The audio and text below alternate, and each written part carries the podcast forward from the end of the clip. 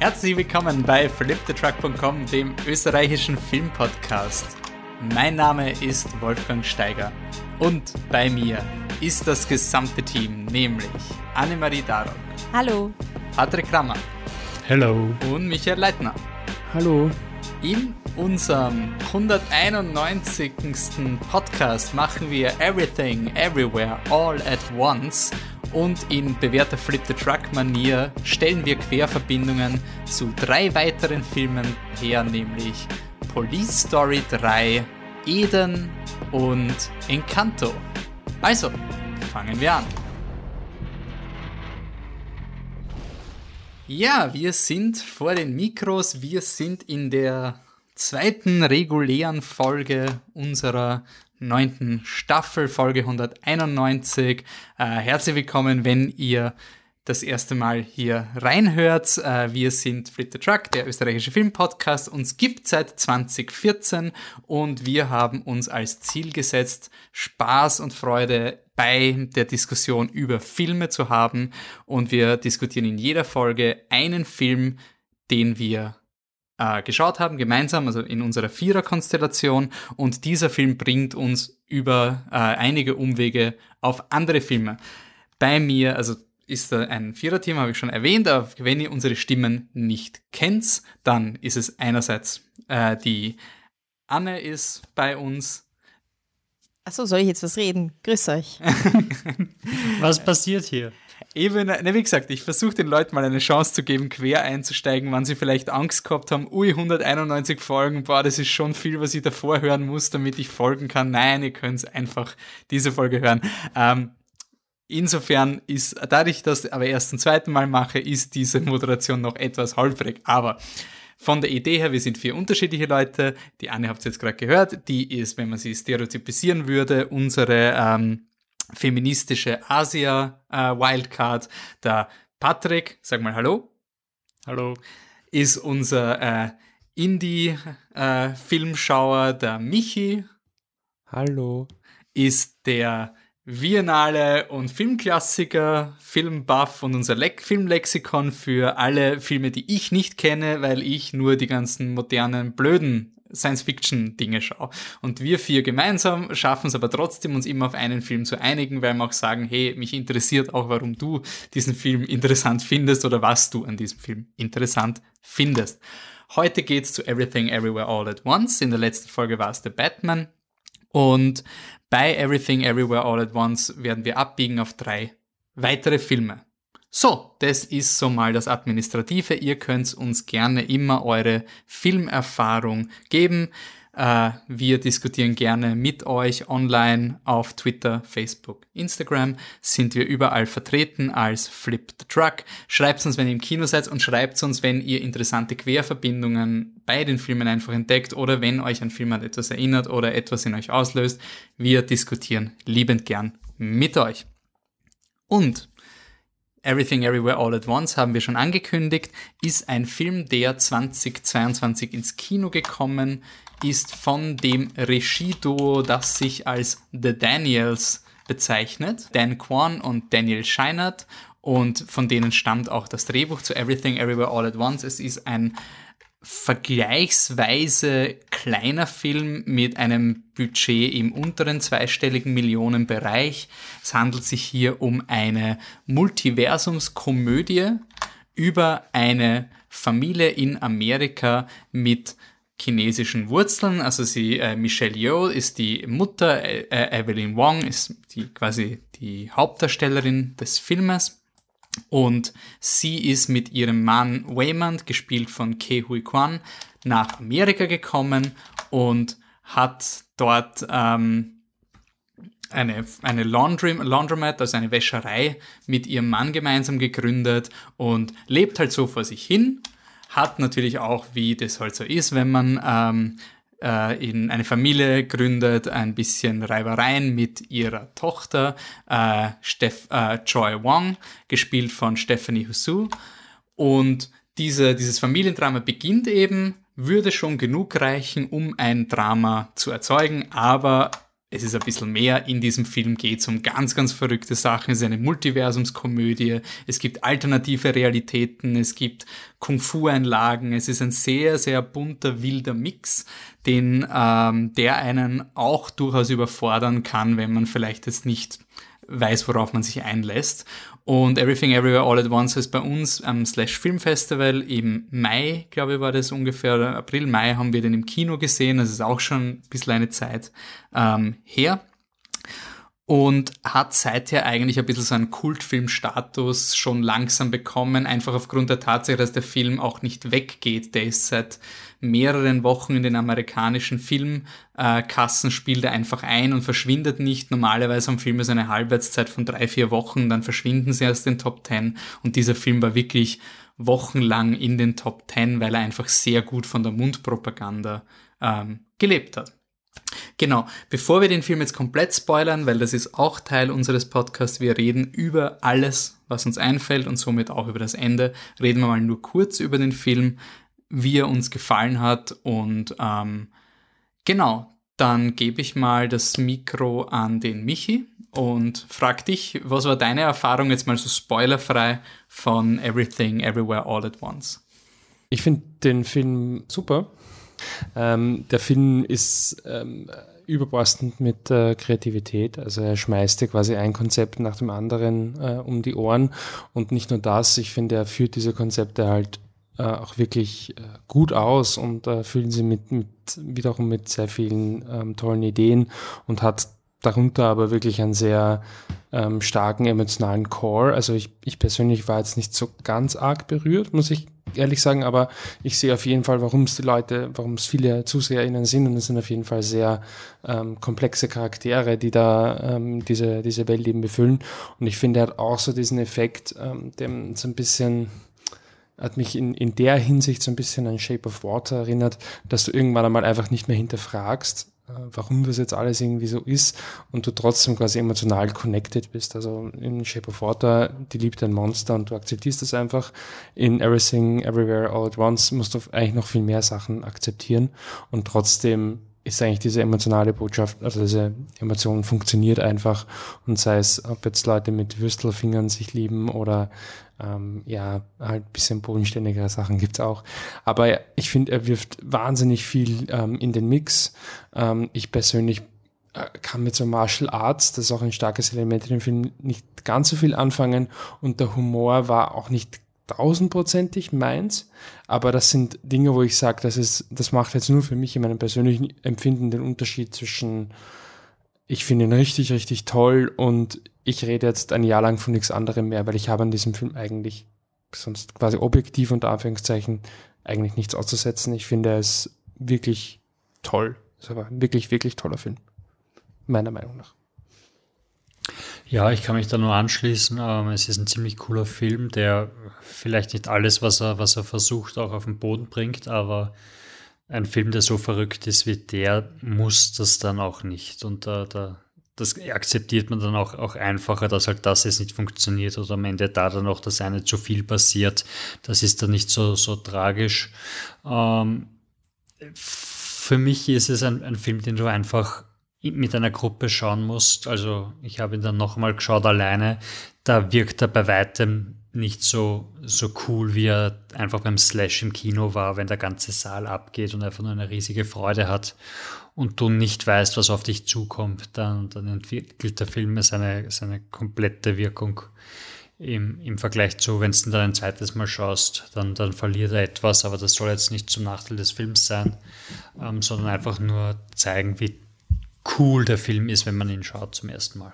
Mhm. Äh, bevor die Anne drankommt, würde ich da gleich einhaken. Ähm, ich hab, das war für mich irgendwie fast so eine äh, Rückkehr zu, es hat, es hat man, wir haben ungefähr, ungefähr siebenundzwanzig Mal gehört, eine Rückkehr zur Normalität in den letzten zwei Jahren und so wie sich die Sachen entwickeln, bezweifle ich, dass wir in nächster Zeit irgendwie in irgendeinen normalen Zustand kommen werden. Aber was mir extrem gefallen hat, war beim am Slash zu sein in einem vollgefüllten Kinosaal und, und einfach dieses, dieses Erlebnis zu sehen, dass Leute gern ins Kino gehen. Also, dass wir da einfach in dem vollen Filmcasino sitzen und wir da gemeinsam uns freuen über diesen Film, den wir im Internet gelesen haben. Boah, der soll ja urgut sein, der hat ja schon im Jänner, hat der schon wahnsinnige Kritiken gekriegt. Das heißt, wir haben uns jetzt mal fünf Monate überhypen können. Und dann sitzen wir halt einfach und es ist alles, was gesagt wurde, das aufhört an der Kinozeit, ist nicht passiert quasi. Also es ist dieses, ja, unsere, die Pandemie wird sicher geändert haben, wie wir viele Filme schauen oder wie wir den Großteil der Filme schauen, aber dass dieses kommunale Event nicht weggeht, das hat sie einundzwanzig schon angekündigt und das ist, finde ich, jetzt wieder stärker worden. Also dieses Bedürfnis an Kino ähm, bleibt. Und deswegen war ich, glaube ich, so unfassbar emotional bei dem Film. Also ich war da wirklich auf einem, ich war so am Ende ganz, ganz berührt auf eine Art, wo ich eben wirklich Angst habe, den Film kein zweites Mal geschaut. Und ich habe wirklich Angst, genau das, was der Patrick auch gesagt hat, dass er beim zweiten Mal einfach dieser Erfahrung gar nicht mehr gerecht wird, weil du es gemeinsam schauen musst. Und Michi hat das gesagt, dein Humor hat nicht gepasst. Ich habe mir die ganze Zeit, das war so, das hat mir ein bisschen an früher erinnert, so ein, ich schaue so rüber und so, ah na, das taugt ihm nicht wirklich. Also, ah na, das taugt dem Michi nicht wirklich. Und so, es ist so, irgendwann ist mir dann wurscht gewesen, aber so am Anfang, so die erste halbe Stunde, so kann der Film ihn noch mitnehmen und so. Naja, er wird ihn abstrakt gut finden, aber, aber ich, ich finde mich jetzt damit ab, dass wir den Michi verloren haben in der ersten halben Stunde. Also so schlimm war es anscheinend nicht, aber ich habe auch wieder dieses Gefühl gehabt vom, von der Gruppe sitzen. Äh, Anne, wie, wie war dein, hat, wie, wie, wie, wie bist, bist du in den Film gegangen? Also ich glaube, ich, ich hätte ihn sogar noch ein zweites Mal schauen sollen, weil bei mir ähm, dieser Effekt, von dem wir oft bei der Viennale reden, wenn das Viennale-Publikum ähm, euphorisch drin sitzt und über Schmähs lacht, die nicht lustig sind und man schaut sich um und denkt sich, um Gottes Willen, was ist da? So ist mir ein bisschen gegangen, also ich liebe das Slash und, und ich stehe voll drauf, dass die Leute halt, also einfach, dass man einen Genrefilm liebt und dass man dann zu dieser Gruppe dazugehört und Zugehörigkeit, da bin ich voll dafür. Und wenn die klatschen wollen im Kino, dann gönnt's euch, Leute. Aber wenn es einen dann verliert, dann verliert es einen halt dadurch noch ein bisschen mehr sogar, weil man sich so ganz einsam fühlt, wenn man halt überhaupt nicht diese Emotionen teilt. Und so ist mir ein bisschen gegangen. Ich habe die ganze Zeit einen inneren Monolog gehabt, so von wegen, Anne, jetzt reiß dich zusammen, es ist voll cool hier, der Film ist voll cool, so, so jetzt mhm. sei nicht so. Und ich meine, das ist ja nicht der Sinn der Sache, sage ich mal, im Kinofilm drin zu sitzen und die, äh, mit dir selber zu plaudern. Ähm, Also ja, es, ich war, ich habe mich leider, ich habe mich zu sehr gehypt vorher. Um, der Michael hat sogar mal ähm, gesagt, ich soll nicht so viel hypen. Ich habe gehypt und es ist eben diesem argen Hype ist er nicht gerecht geworden. Aber ich will ihn auf jeden Fall nochmal allein schauen, weil ich mhm. glaube, vielleicht könnte ich da zu einem realistischeren Bild hinkommen. Ähm, Und apropos Mundpropaganda, da wollte ich noch eine Anekdote erzählen. Ich habe den danach gleich weiter. Ähm, also eine Freundin von mir, Shoutout an Anna, hat mich gefragt, hey Anne, was können wir jetzt im Kino schauen? Wir haben eh schon von dem gehört, aber wir waren uns nicht ganz sicher. Und dann habe ich gesagt, ja, der ist ja voll cool und voll gehypt und bla bla bla. Und dann war sie so, ja, nein, wir wollten eh nur dein Okay quasi noch haben. Und sie sind, glaube ich, nach der ersten Kampfszene ähm, sind sie rausgegangen. Das war der erste Film, aus dem sie rausgegangen sind. Es war ihnen too much, aber sie haben gemeint, es war trotzdem eine coole Erfahrung, weil sie noch nie aus dem Kino rausgegangen sind. Also wenigstens etwas. Well done you. Yes. Aber ich verstehe schon, wenn man sagt, dass vor allem äh, zu dem Zeitpunkt, wo sie rausgegangen sind, weil der Anfang, den finde ich auch sehr überbordend. Ähm, da wird richtig, richtig viel... ich weiß nicht, Stress aufgebaut im Zuschauer, weil alle wollen was von ihr und laufen zu ihr und wollen mit ihr reden, aber sie muss einfach den Scheiß fertig machen und dann kommt der Mann mit irgendwas, was er will und dann kommt die Tochter, die was will und dann sind die Kunden da und dann will der, der, der Großvater was und, und sie ist die ganze Zeit nur im Stress und du, da packst das als Zuschauer auch nicht, weil es ist einfach so laut und so viel los und denkst du, bitte, gibt's eine Ruhe. Und dann kommt das das erste Mal und atmest du durch und, und dieser, diese Sequenz, wo sie dann mit diesem äh, Multiversums-Shit anfangen, äh, wo dann so, so Body-Horror-mäßig der, der Mann quasi eine andere Person in seinem Körper ist, ist auch so unerklärt, dass du einfach komplett überfordert bist. Ja. Einerseits vom Sensorischen, dann vom, äh, vom Intellektuellen, bis dir mal irgendein Anhaltspunkt geben wird. Also ich kann gut verstehen, wenn man irgendwann mal relativ früh in dem Film sagt, so boah, ja. äh, das ist mir jetzt doch zu viel. Und es ist halt auch nicht, bis zu dieser ja. ersten Erklärung, wo du dann, okay, gut, jetzt, jetzt habe ich einen Überblick, ähm, kann ich das gut nachvollziehen. Und man muss sagen, ich glaube, die Gruppe hat jetzt nicht so den, den Fuß in der, ja, im Genre, Kino, Martial Arts, whatever, so drinnen. Also sie sagen, es ist eher ungewöhnlich für sie, dass sie sowas schauen. Mhm. Das kann ich halt mir auch denken, dass das, dass der Einstieg halt, es ist nicht, es wird einem nicht leicht gemacht in das Genre mit dem Film. Das finde ich immer ganz spannend, weil das ist, das ist immer so ein Film, der total abhängig ist, wann du ihn siehst. Also ich wette, wenn du den zufällig mal um Mitternacht schaust, weil er irgendwo rennt, keine Ahnung, ob Leute das noch machen. Ich habe das früher gemacht, dass man, man zappt durch und was läuft gerade im Fernsehen. Und wenn der dann anfängt, das muss schon so ein, okay, was, was zur Hölle ist das? Aber wenn du, wenn du hörst, das ist der kreativste Film aller Zeiten, dann, dann wirst du schon wahrscheinlich ein bisschen enttäuscht sein. Also er ist dann doch sehr straight in der, in der Ding. Ähm, zusammenfassend, aber trotzdem Empfehlung von uns allen. Ja. Auf jeden und, Fall. Jupp. Äh, Die Anne hat ihn ja schon empfohlen. Ich habe ich hab's versucht zu und, und was man auch sagen muss, wir haben Kinotickets verlost, die auch angenommen wurden. Und von den äh, Leuten, die wir ins Kino geschickt haben, über unseren äh, Social-Media-Account, haben wir auch positive Rückmeldungen gehabt. Also haben uns auch gefreut, ins Gartenbaukino die Leute schicken zu können. Everything, Everywhere. Ähm, da hier nochmal ein Disclaimer. Hin und wieder passiert es einfach, dass wir Tickets herschenken für Wiener Kinos. Noch, weil wir halt im Großraum Wien sind. Wir können auch gern Kinos für Salzburger Kinos oder, oder Innsbruck oder was auch immer verschenken. Da binden wir uns nicht. Aber das ist eher so ein unsere Hut und da schickt man euch gerne hin. Und wenn ihr das zufällig seht, dann bitte schreibt es uns an, geht's ins Kino und wir schicken euch sogar gratis hin. Only benefits de facto. Ähm, passt, und ab jetzt fette Spoiler-Warning. Also jetzt wisst ihr, dass ihr den Film schauen solltet und ähm, ab jetzt springen wir wirklich in die Details. Wir spoilern alle Filme, ähm, die wir besprechen und auch Everything, Everywhere, All at Once. Ähm, und dann steigen wir gleich ein, weil das Patrick hat schon erwähnt, es gibt diese weirde Mystery-Ding am Anfang, ähm, ich finde es dann immer so überfordernd, wenn ich schon weiß, es geht ungefähr in die Richtung und ich versuche dann schon extra die Pointer zu lesen und versuche zu verstehen, worauf der Film hinauslaufen wird und dann ist man noch falscher. Also, dass der Mann zum Beispiel da und so herumhüpft, habe ich mir gar nicht erklären können. Es passiert dann halt immer weirder, immer weirder. Es gibt ein äh, Versicher... Ich glaube, es ist ein Versicherungsgespräch. Ähm, Steuer. Steuer. Ähm, äh, Diskussion mit äh, einer Figur, die von der Jamie Lee Curtis gespielt wurde, die ich, weil ich faceblind bin, natürlich nicht erkannt habe.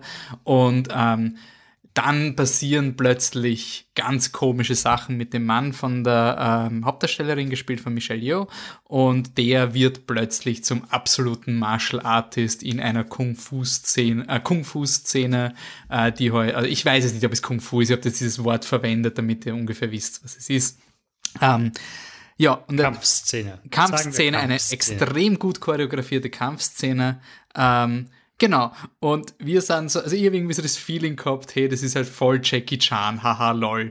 Und ähm, dann google ich halt Michelle Yeoh, weil ich halt immer höre, hey, die ist irgendwie voll bekannt und Schande über mich, ich kannte sie nur von Star Trek Discovery und das ist sicher nicht ihre beste Rolle. Um, and the less said about Star Trek Discovery. Du bist halt kein James Bond-Fan. Wo hat sie mitgespielt in James Bond? Um, Tomorrow, ne- Tomorrow Never Dies. Ah, okay. Und sie war auch in Crouching Vielleicht. Tiger, Hidden Dragon, oder? Also sie ist quasi... Sie ist über die Geisha. Die Geisha, okay. Ja. Yeah. Und das Orge ist aber dann, wenn man schaut, was sie vorher gemacht hat, war so unfassbar viele Martial Arts Filme. Also es ist jetzt nicht so, dass diese Hauptdarstellerin einfach jetzt Martial Arts macht, sondern die war schon dafür bekannt. Und ich habe dann auch... Ähm, im Filmmuseum geredet, ähm, was ja auch ein, ein oftmaliger Gast bei uns ist. Und der Christoph Huber vom Filmmuseum hat mir eben auch gesagt, Michelle Yeoh, die ist die absolute Martial Arts, oh mein Gott, Ikone und so großartig. Und nur wegen ihr schaut er diesen Film, wegen Police Story drei. Und wir sind, okay, gut, passt, notiert, schauen wir mal. Blanco-Empfehlung vom Filmmuseum, Police Story drei. Und dann passiert das, ich schaue diesen Film, Everything, Everywhere und denkt man, es schaut aus wie ein Jackie Chan Film und jetzt gibt's einen Jackie Chan Film, wo Michelle Yeoh auch mitspielt. Also perfekt. Und glücklicherweise für uns ist Police Story drei Doppelpunkt Supercop aus dem Jahr neunzehnhundertzweiundneunzig nicht so tight in seinem Storytelling, dass man Police Story eins und zwei geschaut haben muss. Also ich habe nicht den Rewatch der ganzen Police Story-Reihe gemacht, um mich auf diesen Podcast vorzubereiten. Ich gebe es ehrlich zu. Es ähm, hat funktioniert, oder? Ja. Ähm, boah, ich bin. Hat, fühlt sich jemand sicher in der, in der, dis, in der Beschreibung dieses Filmes? Ja, ja, ganz sicher. Ich kann es euch, ich kann's euch, ich, ich kann's es ist auch nicht erklären. Wirklich wichtig. Also, Sie brauchen einen Superkopf. Also, die Briten, also es ist Hongkong, glaube ich, ähm, die Briten sagen, Herrens, da ist so ein Drogenboss im Dschungel, ähm, der ist voll arg und da müssen wir einen Undercover hinschicken. Und sagt, sagt der andere Polizist, ja, passt, wir haben eh den Supercop, der Jackie Chan. Nein, nein, nein, sie, Entschuldigung, die Briten sagen, sorry, nur kurz ein Beispiel. Ja, bitte. We need a Supercop. Genau, we need a Supercop. Und dann Satz vom Film dann, in den ersten fünf ja. Minuten. Und dann fällt dann natürlich gleich der Jackie Chan ein und dann ist ein bisschen hin und her, aber Jackie Chan macht's eh und dann geht's auch schon los. Und Vor allem das Hin und Her, sorry Anne, aber das Hin und Her ist einfach nur ein Gag, um ihn zu überzeugen, genau, dass er es ja. machen er soll, eh machen. Obwohl er es eh von Anfang an machen ja. wollte. Das ist, ich habe mich überhaupt nicht auskannt. In dieser Szene, wo es nämlich nach dem Supercop verlangen, sagt dann der eine Typ so, ich habe genau den richtigen Typen. Cut, neunziger Jahre, Jackie Chan fährt mit Föhnfrisur und Motorrad vor und derselbe Typ, den vorgeschlagen hat, sitzt dann bei der offenen Tür und sagt so, oh nein, ich will nicht, dass er das macht, weil er ist mein Neffe und meinem Neffen soll nichts passieren. Es ist so gefährlich, was er macht. Und ich nur, warum hast du ihn dann vorgeschlagen? That, that's it. Und dann, ähm, ja, dann wird er, dann wird er bei so einer Special-Einheit oder was, wird er eingeschleust, also da, da wird er dann ausgebildet in seiner neuen Rolle, damit er sich einschleusen kann bei den Drogengeschichteln. Und da trifft er auf die Michelle Yeoh, die eine Chefin dort ist und dann legt er los mit seiner Undercover-Sache und plötzlich taucht die Michelle Yeoh auf, die dann sagt, hey, ich bin deine Schwester. Und dann ist sie auch Undercover und dann sind sie beide Undercover und kloppen sich durch die Weltgeschichte. Ende. Und der Charakter von Jackie Chan heißt Kakui-Chan. Was ich nicht, nicht gecheckt habe. Und der beste Teil kommt eigentlich im Nachhinein, wenn der Film aus ist. Da zeigen sie nämlich, ja. wie sie das scheinbar immer machen, ähm, eine Art Making-of, und zwar wie die Stunts teilweise nicht funktioniert haben. Und dann siehst du halt, dass die Szene, wo er am Helikopter hängt, an der Trittleiter und herumgeflogen wird, dass, er, dass Jackie Chan das ungesichert macht. Und dann siehst du, dass er bei irgendeinem Stunt am, am Zug fast runterfällt und sie ihn alle dann noch auffangen müssen, bevor er zwischen die Waggons fällt. Und dann siehst du, dass es Michelle Yeoh aus einem fahrenden Auto raushaut, weil sie nicht richtig landet.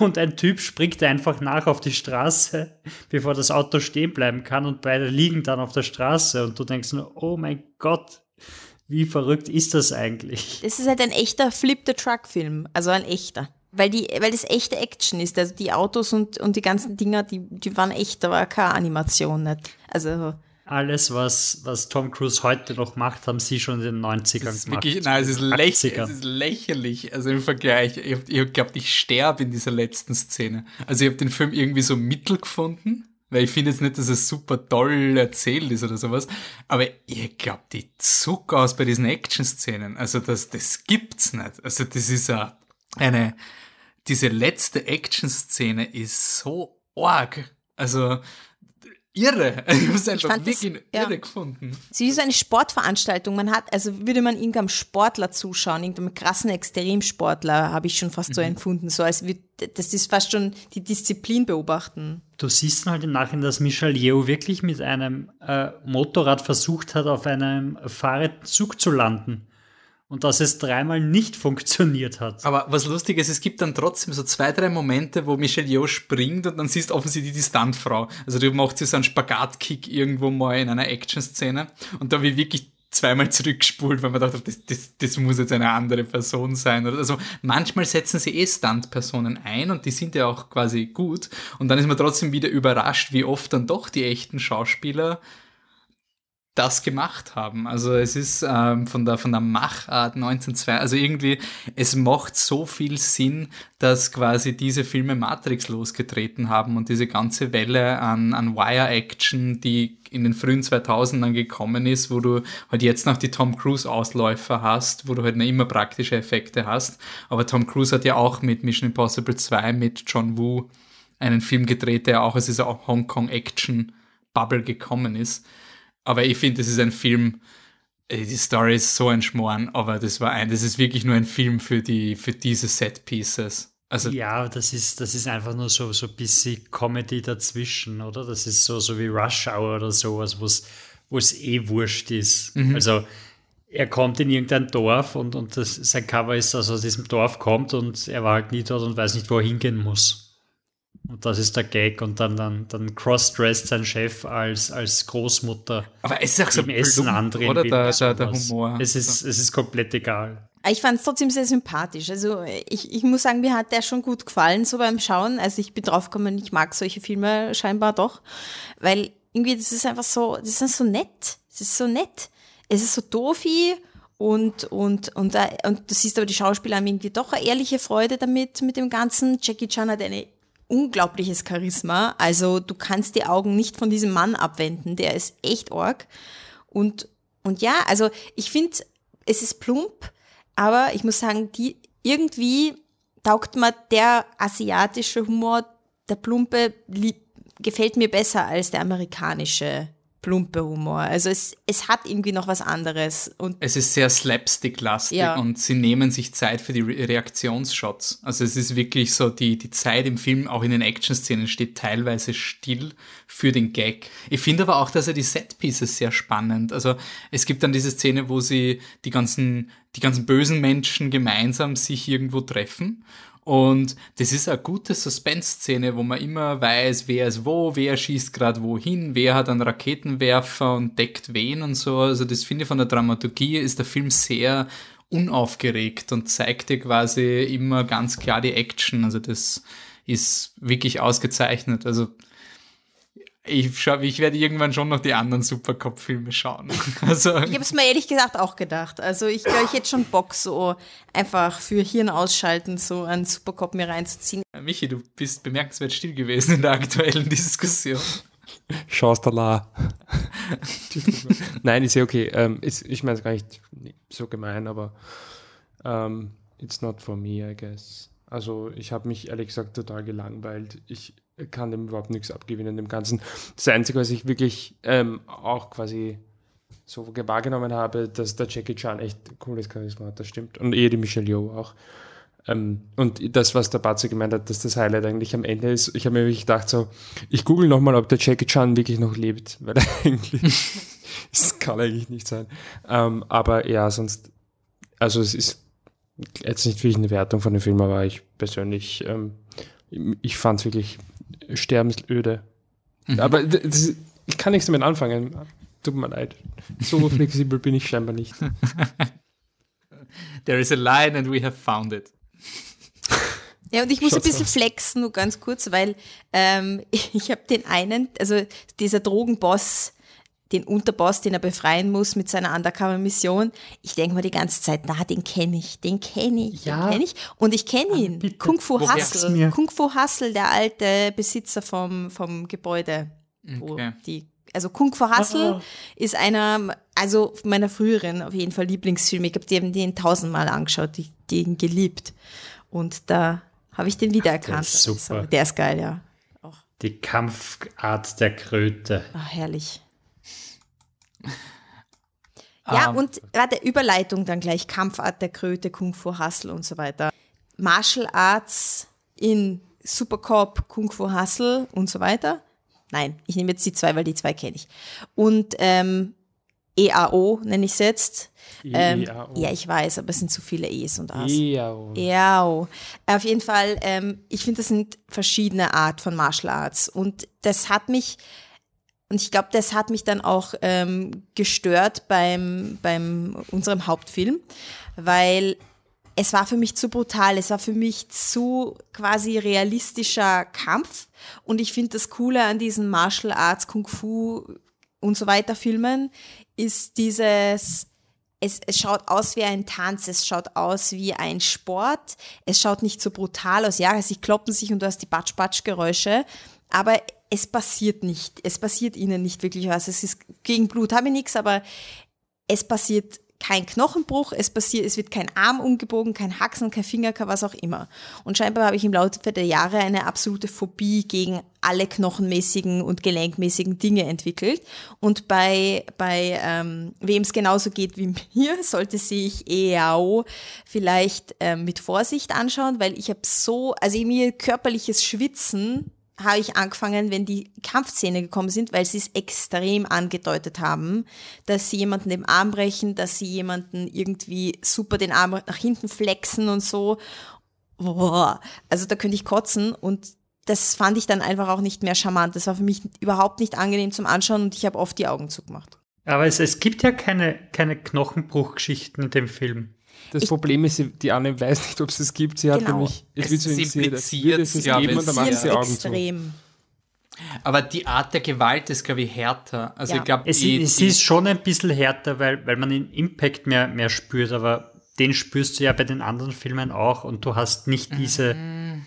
Du hast nicht dieses, naja, sicher. Ich verstehe aber, was die Anne meint, weil ich finde schon, es war, es war in Supercup sehr unrealistisch und bei Everything, Everywhere, wenn er diesen Fanny-Bag, was ist denn das deutsche Wort für ein Fanny-Bag eigentlich? Bauchtasche. Bauchtasche. Wenn er die nimmt und der, den Typen niederfetzt, das tut irgendwie schon mehr weh als Supercup. Ja, aber auch, auch also vergleichen wir es mit Kung-Fu Hustle, ich meine, da hast du es ja auch, dass sie ordentlich einen in die Go kriegen. Ja, aber ich kann es nicht besser beschreiben, als dass, wenn jemand einfach so auf solche Sachen achtet, wie Körperteile stehen ein bisschen in eine andere Richtung oder werden in eine andere Richtung gezogen, als sie gehören, dann ist es für mich schon zu arg. Ich, das kann ich nicht anschauen und wenn ich das Gefühl habe, der Film teasert mir das an, ohne das zu tun, dann kann ich nicht hinschauen. Dann schwitze ich, dann muss ich die Augen zumachen, dann muss ich mir die Ohren zuhalten. Und das war fix in E A O und das ist fix nicht in Kung-Fu Hustle. Da kriegen sie eins in die Go und haben blaue, geschwollene Gesichter, aber das ist nicht dasselbe wie, wie Körperteile, die nicht dorthin gehören, wo sie... Also hat, das, hat das vielleicht was mit Körperspannung zu tun? Weil quasi die, die Personen in Supercop sind immer unter Spannung und, und sind stabil, auch wenn sie gepuncht werden. Bei Everything Everywhere sacken sie quasi so, so S-förmig immer. Wenn sie am Boden geknallt werden, dann machen sie diese Schlangen-Moves. Ja. Und das impliziert halt schon ärgste Verrenkungen. Also vielleicht ist einfach die... Bildsprache, die es für dich wilder macht. Das kann gut sein. Ja, Verrenkung ist auch ein gutes Wort, absolut. Und ich meine, das ist my, it's a me problem. Ja, es wird schon mehr Leute wie me geben, aber das, das war für mich auch eben, ähm, das ist etwas, was ich bei Kung-Fu Hustle und Supercop genieße. So Kampfszenen, wo ich keine Angst vor sowas haben muss und die auch lustig sind und schön zum Anschauen und so. Und das war bei E A O, finde ich, nicht so sehr für mich. Was ich irgendwie spannend fand, also spannend, ich war neugierig, wie die Michelle Yeoh in, in diesem Film, also wir sehen sie jetzt als Hauptdarstellerin in einem natürlich modernen Film, der halt dreißig Jahre später gemacht wurde. Ich war schon auch neugierig, wie sie in, in diesem Film wegkommt, also im Supercop, weil es ja doch auch oft dieses, was, ich kriege jetzt eine Frau zu mir, jetzt muss der Supercop mit einer Frau was machen und so. Und dann ist sie eh urtaff und er ist überrascht. Aber ich habe es irgendwie interessant gefunden, dass das nie ein Thema ist. Also sie ist halt eine Vorgesetzte und da gibt es dementsprechend Reibereien und sie streiten sich, aber nicht geschlechtsbasierend, würde ich sagen. Hätte ich auch so empfunden, ja. Fand ich auch angenehm. Ich versuche nur gerade das Mao-Zitat ähm, rauszufinden. Ja, das Mao-Zitat war irgendwas in der Richtung von die Hälfte des Himmels gehört den Frauen. Frauen stützen den halben Himmel, aber ja voll genau, genau. genau so. Dass sie das einmal sagt quasi zu ihm so, ja, Herr, selbst der Mao hat gesagt, so auf die Art. Also, ich meine, ob man Mao jetzt toll findet oder whatever, ist wurscht, aber es, es, sie legitimiert es in einem Satz so quasi, jetzt stell dich nicht so an, äh, das ist einfach so. Ja, und wenn geil. wir mal eine Lanze für die Verbrecher äh, brechen, ja, Die waren nämlich auch sofort von ihr angetan, sobald sie quasi ihre Fähigkeiten hergezeigt hat. Also sobald sie ein paar Leute gekickboxt hat und gekungfut hat, waren die alle so, hey, die kann ja voll kämpfen, die brauchen wir. Voll. Also so, da, da gab es überhaupt nicht, oh, für eine Frau ist sie ganz schön gut, sondern so ein, hey, die prügelt gerade die halbe Polizei nieder, komm mit. Für dich haben wir einen Job. Ich finde es auch cool, dass nicht diese Chris Pratt-Grauslichkeit ist in den, in den Blockbuster-Filmen mit Chris Pratt, oder Guardians of the Galaxy und so. Da muss immer schon ein Punkt sein, dass er der Alpha ist und sowas. Und es ist eh klar, dass der Jackie Chan der Supercop ist. Also quasi, er ist eh der Hauptdarsteller. Er braucht nicht jetzt noch sie niedermachen während des Filmes. Es ist eh klar, dass er der superste, besteste Cop ist. Aber es ist irgendwie für mich angenehmer gehandelt gewesen im, im Team, dass vielleicht auch, weil er halt ein paar Fehler unter Anführungszeichen hat, für die er dann die ganze Zeit verarscht wird oder sowas, oder die er halt nicht braucht, weil er halt eher ein Supercop ist. Also, aber es, es ist zumindest irgendwie ein, ja, es ist, ich hab's angenehm gefunden, dass kein typisch Bub, typisch Mädchen ja. äh, Diskussion war. Ich fand auch manche Szenen echt lustig, diese, diese, quasi Frau-Mann-Szenen, die eine auf dem Boot, wo, wo sie sich so ein bisschen necken oder er neckt sie und dann schaut der, schaut der Drogentyp halt ein und sagt, ma, ihr seid ja richtige Geschwister, gell, die sich necken. Musste ich ehrlich lachen, das war irgendwie sehr charmant und lustig gemacht. Und ich glaube, der Jackie Chan hat halt in der Rolle als Supercop, wenn er sich quasi wehrt, dass sie mit ihm mitkommt und so, dann hast du immer das Gefühl, er wehrt sich, weil er es einfach allein machen will. Er will halt niemanden dabei haben, aber du hast das Gefühl, wenn das jetzt sein Kollege wäre, würde das auch sagen, so, na, ich brauche dich nicht, komm jetzt nicht mit, mit mir. Also es, als hätte es überhaupt wirklich nicht viel Bedeutung. Es wäre so ein Nebensatz wert gewesen und manchmal sagt man halt einen Kommentar und dann gibt es ihm zurück und es ist eigentlich nicht wirklich der Rede wert.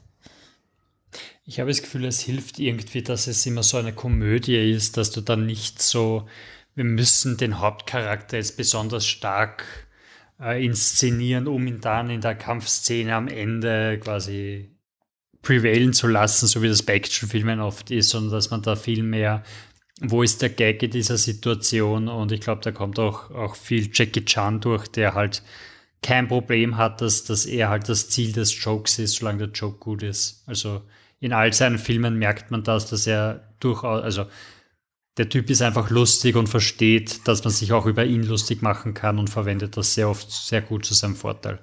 Was wir jetzt auch noch haben, was ich auch interessant fand, wenn wir jetzt auch vergleichen mit amerikanischen Filmen, es war für mich auch total weird, weil du siehst halt eine Zeitkapsel aus einem anderen Land, andere Kultur, und ich habe mir auch total schwer dann, wie, wie man jetzt mit Sachen umgeht, also Inszenierung zum Beispiel. Also du hast hier immer die ganze Zeit gefragt, wie sehr habe ich den Filter von mir auf, weil ich keine chinesischen Filme gesehen habe. Also zum Beispiel, es gibt das Gefangenenlager und da herrschen Bedingungen, die visuell würde ich das in einem Nazi-Film verorten jetzt mal, von wie die, äh, wie die, wie die Leute mit den Gefangenen umgehen. Und dann war ich so, ich bin jetzt neugierig, ich hab ein bisschen, war ein bisschen unaufmerksam und dachte, okay, wie...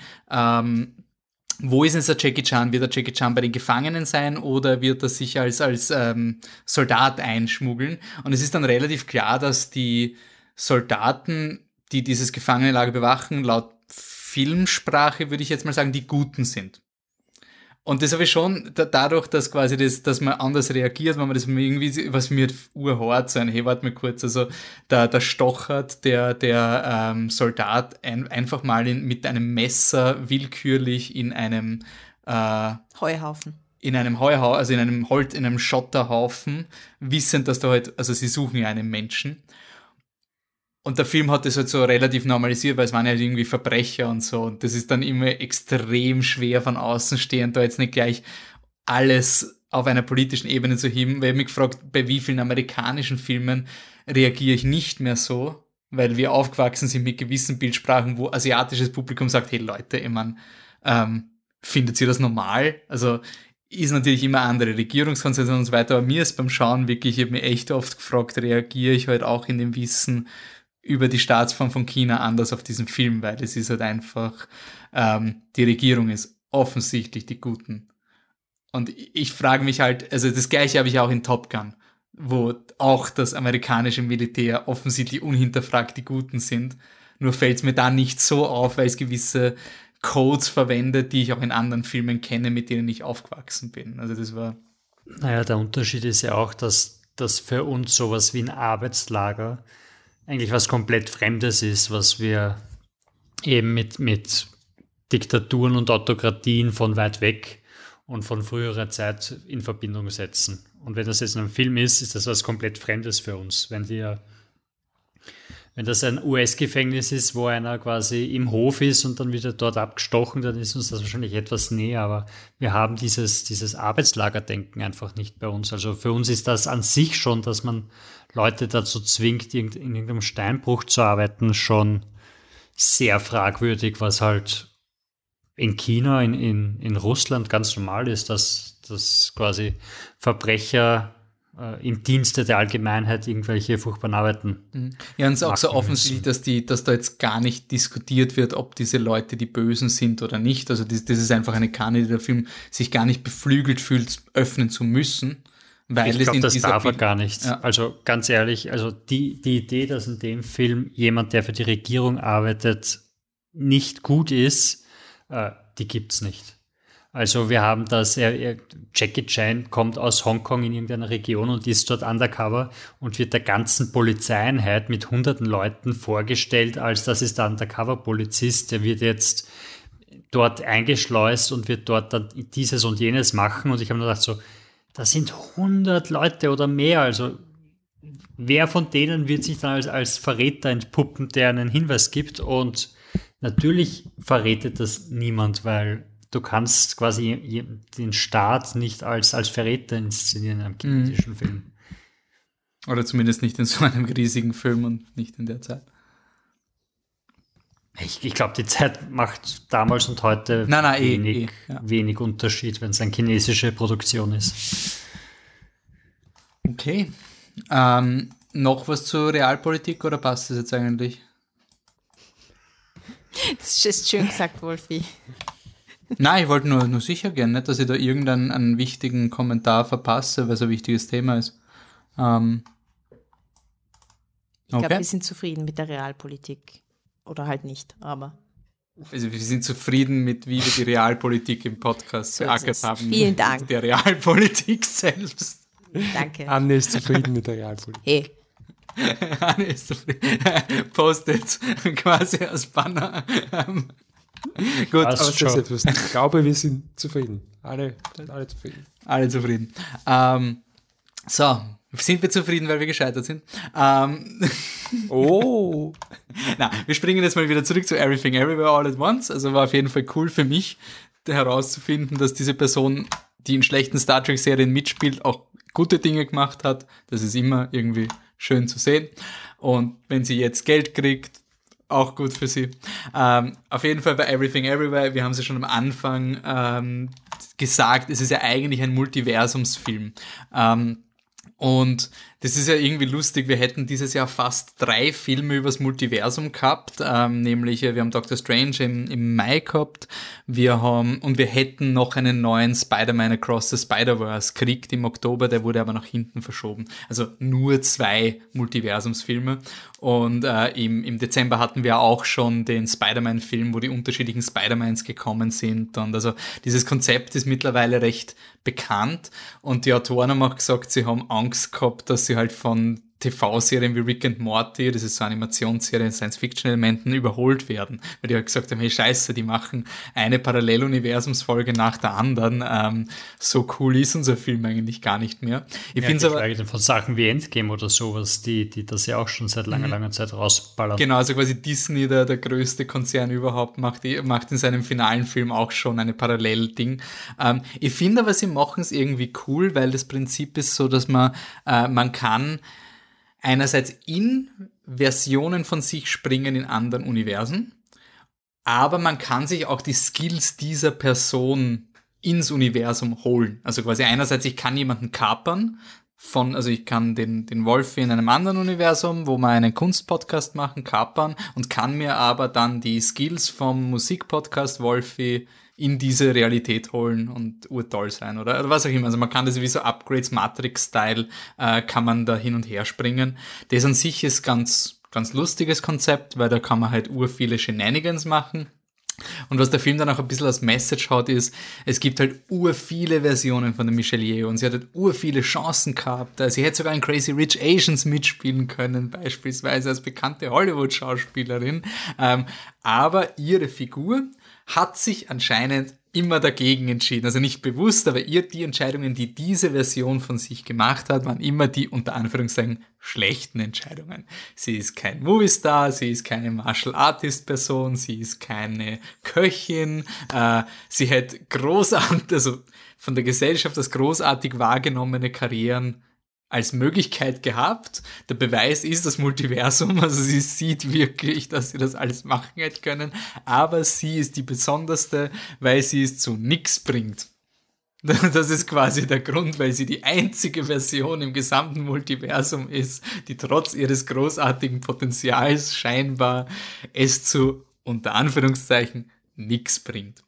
Ähm, Deswegen ist, also ich glaube, die, die Plot-Erklärung ist, sie ist dadurch quasi, dadurch, dass sie alles ähm, verworfen hat, kann sie alles werden. Also da hat sie quasi die Möglichkeit, irgendwie dieses Universum, wurscht, ist egal. Also die, die Message ist halt eine lustige, also du hättest halt urvoll das Starlet sein können, aber jetzt hast du ein Laundromat. Und ähm, ja, ist das überhaupt optimistisch, wenn man quasi wer anders sein hätte können? Ähm, wir haben unseren Optimismus-Experten Michi gefragt. Und das Schöne an unserem Podcast ist, dass der Michi jetzt endlich Filme reinvoten kann, die er schon in der, ich glaube, es war die zweite Staffel Flip the Truck zwanzig oder dritte, da hat er schon über diesen Film geredet, wir haben ihn nicht geschaut und haben gesagt, ja, ja, ja, hört sich gut an, Michi, schauen wir dann mal. Und jetzt hat er die Chance, diesen Film wieder reinzuvoten. Michi, welcher Film ist jetzt endlich im Programm nach, ich glaube, sieben Jahren? Ah, nicht zum ersten so. Mal. Nicht zum ich ersten Mal, aber jetzt geredet. Haben ihn alle gesehen. Jetzt habt ihr ihn alle gesehen. Ähm, der Film heißt Eden. oder Eden, und ist ein französischer Film von Mia Hansen-Löwe. Die hatten wir unter anderem mit L'Avenir im Podcast oder auch, wenn ich es recht in Erinnerung habe, in Bazis Top-Ten-Liste mit, also nicht richtig Top-Ten-Liste, aber Highlights-Liste mit äh, Bergman Island zuletzt, den wir auf der Viennale gesehen haben, den wir auch recht intensiv ähm, diskutiert. Ja, und vielleicht, um kurz mit der Parallele anzufangen, ich habe es in dem Fall so ein, also ein, ein Hauch anders interpretiert.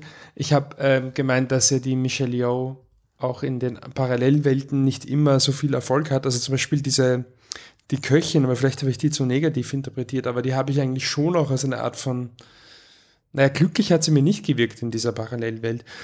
Ähm, also ich habe eigentlich eher gemeint, dass quasi in jeder Äh, Version von ihr und ganz selbst in den unter Anführungszeichen unerfolgreichen quasi ähm, zieht sie dann eben was raus. Und äh, das hat mich halt darauf gebracht, dass ähm, Eden einer der wenigen Filme ist, oder eigentlich äh, einer der sehr, sehr wenigen Filme, sagen wir so, die ich kenne, die Scheitern irgendwie optimistisch darstellen. Also ich finde, ähm, ein Vielleicht kurz, ähm, worum es in Eden nur geht, damit ihr ungefähr im, im Bilde seid. Äh, in Eden geht es um äh, Paul, einen jungen französischen D J, der sich mit Garage beschäftigt. Wir könnten jetzt ins Detail gehen, was das ist, aber so wirklich wissen tut es eh niemand. Doch, habe ich okay, ja euch Anne vorher schon erklärt. Die Anne will es definieren. Also ähm, der Mix aus Hausmusik, also elektronischer Tanzmusik und klassischen neunzehnhundertsiebziger Disco- und R and B-Rhythmen und Gesängen.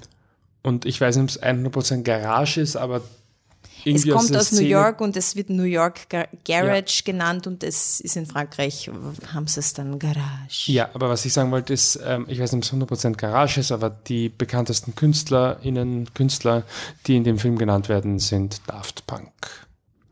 I think die sind Garage, anscheinend, zumindest definitiv vom, vom Film. Äh, egal, jedenfalls ist ein äh, D J, wäre auch ganz so erfolgreich wie Daft Punk.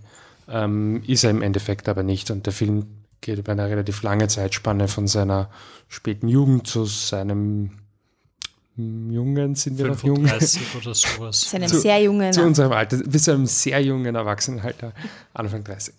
Bestes Alter.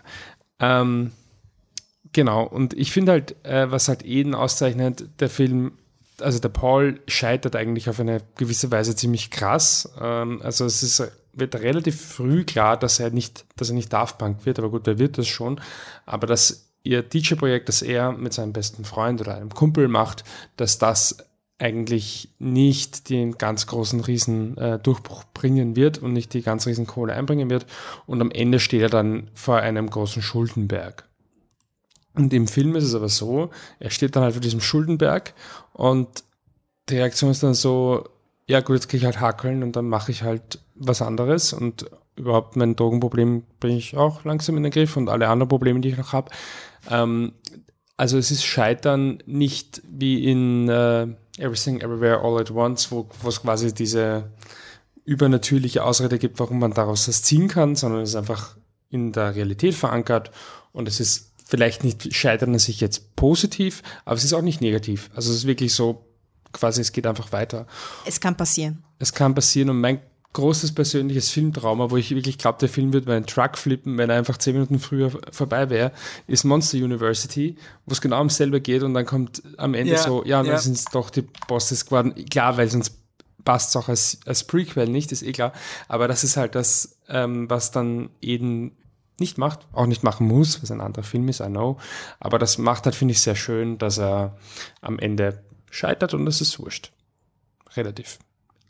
Mhm. Und das finde ich einfach eine sehr schöne Message, weil ich glaube, dass, dass wenn halt viele Filme dann, wenn sie das realistisch behandeln, dann ist das halt kein optimistischer Film meistens, sondern es ist halt so, er scheitert und dann, weiß nicht, endet er entweder sowieso vor dem Zug oder halt mit Alkoholproblemen und das ist dann irgendwie ein Film von Michael Haneke oder was auch immer, wo es dich nachher eigentlich ritzen müsst. Und das ist halt Eden genau gar nicht. Sondern der ist halt, ja, du leidest eigentlich zwei Stunden lang, am Ende, ja, geht das Leben halt weiter. Patrick, wir haben schon erwähnt, äh, Mir Hansen Löwe hat es ja in deine, in deine Favorites letztes Jahr geschafft. Wie war die, die, die nächste Exposure für dich? Ähm, nicht auf dem gleichen Level und äh, auch nicht auf, auf dem Level, von dem der Michi gerade erzählt hat. Es, es ist nicht mal annähernd ein schlechter Film oder so irgendwas. Er hat mich nur, nur ähm, nicht so sehr berührt. Ähm, auf einen Punkt kommen wir dann später bei Encanto. Das ist äh, die Musik. Mit der kann ich halt wenig bis gar nichts anfangen. Dadurch, dadurch war die ganze Kom- äh, Musikkomponente hart für mich. Ähm, und gegen Ende wird er mir ein bisschen zu episodenhaft. Da war, war es dann schwierig, ähm, sogar ein bisschen zu folgen. Also ich war mir dann nicht mehr sicher, was jetzt, also was jetzt genau passiert ist, was ich wissen muss, was ich nicht wissen muss. Ähm, da war es ein bisschen zu episodig für mich, aber ähm, es ist ein guter Film.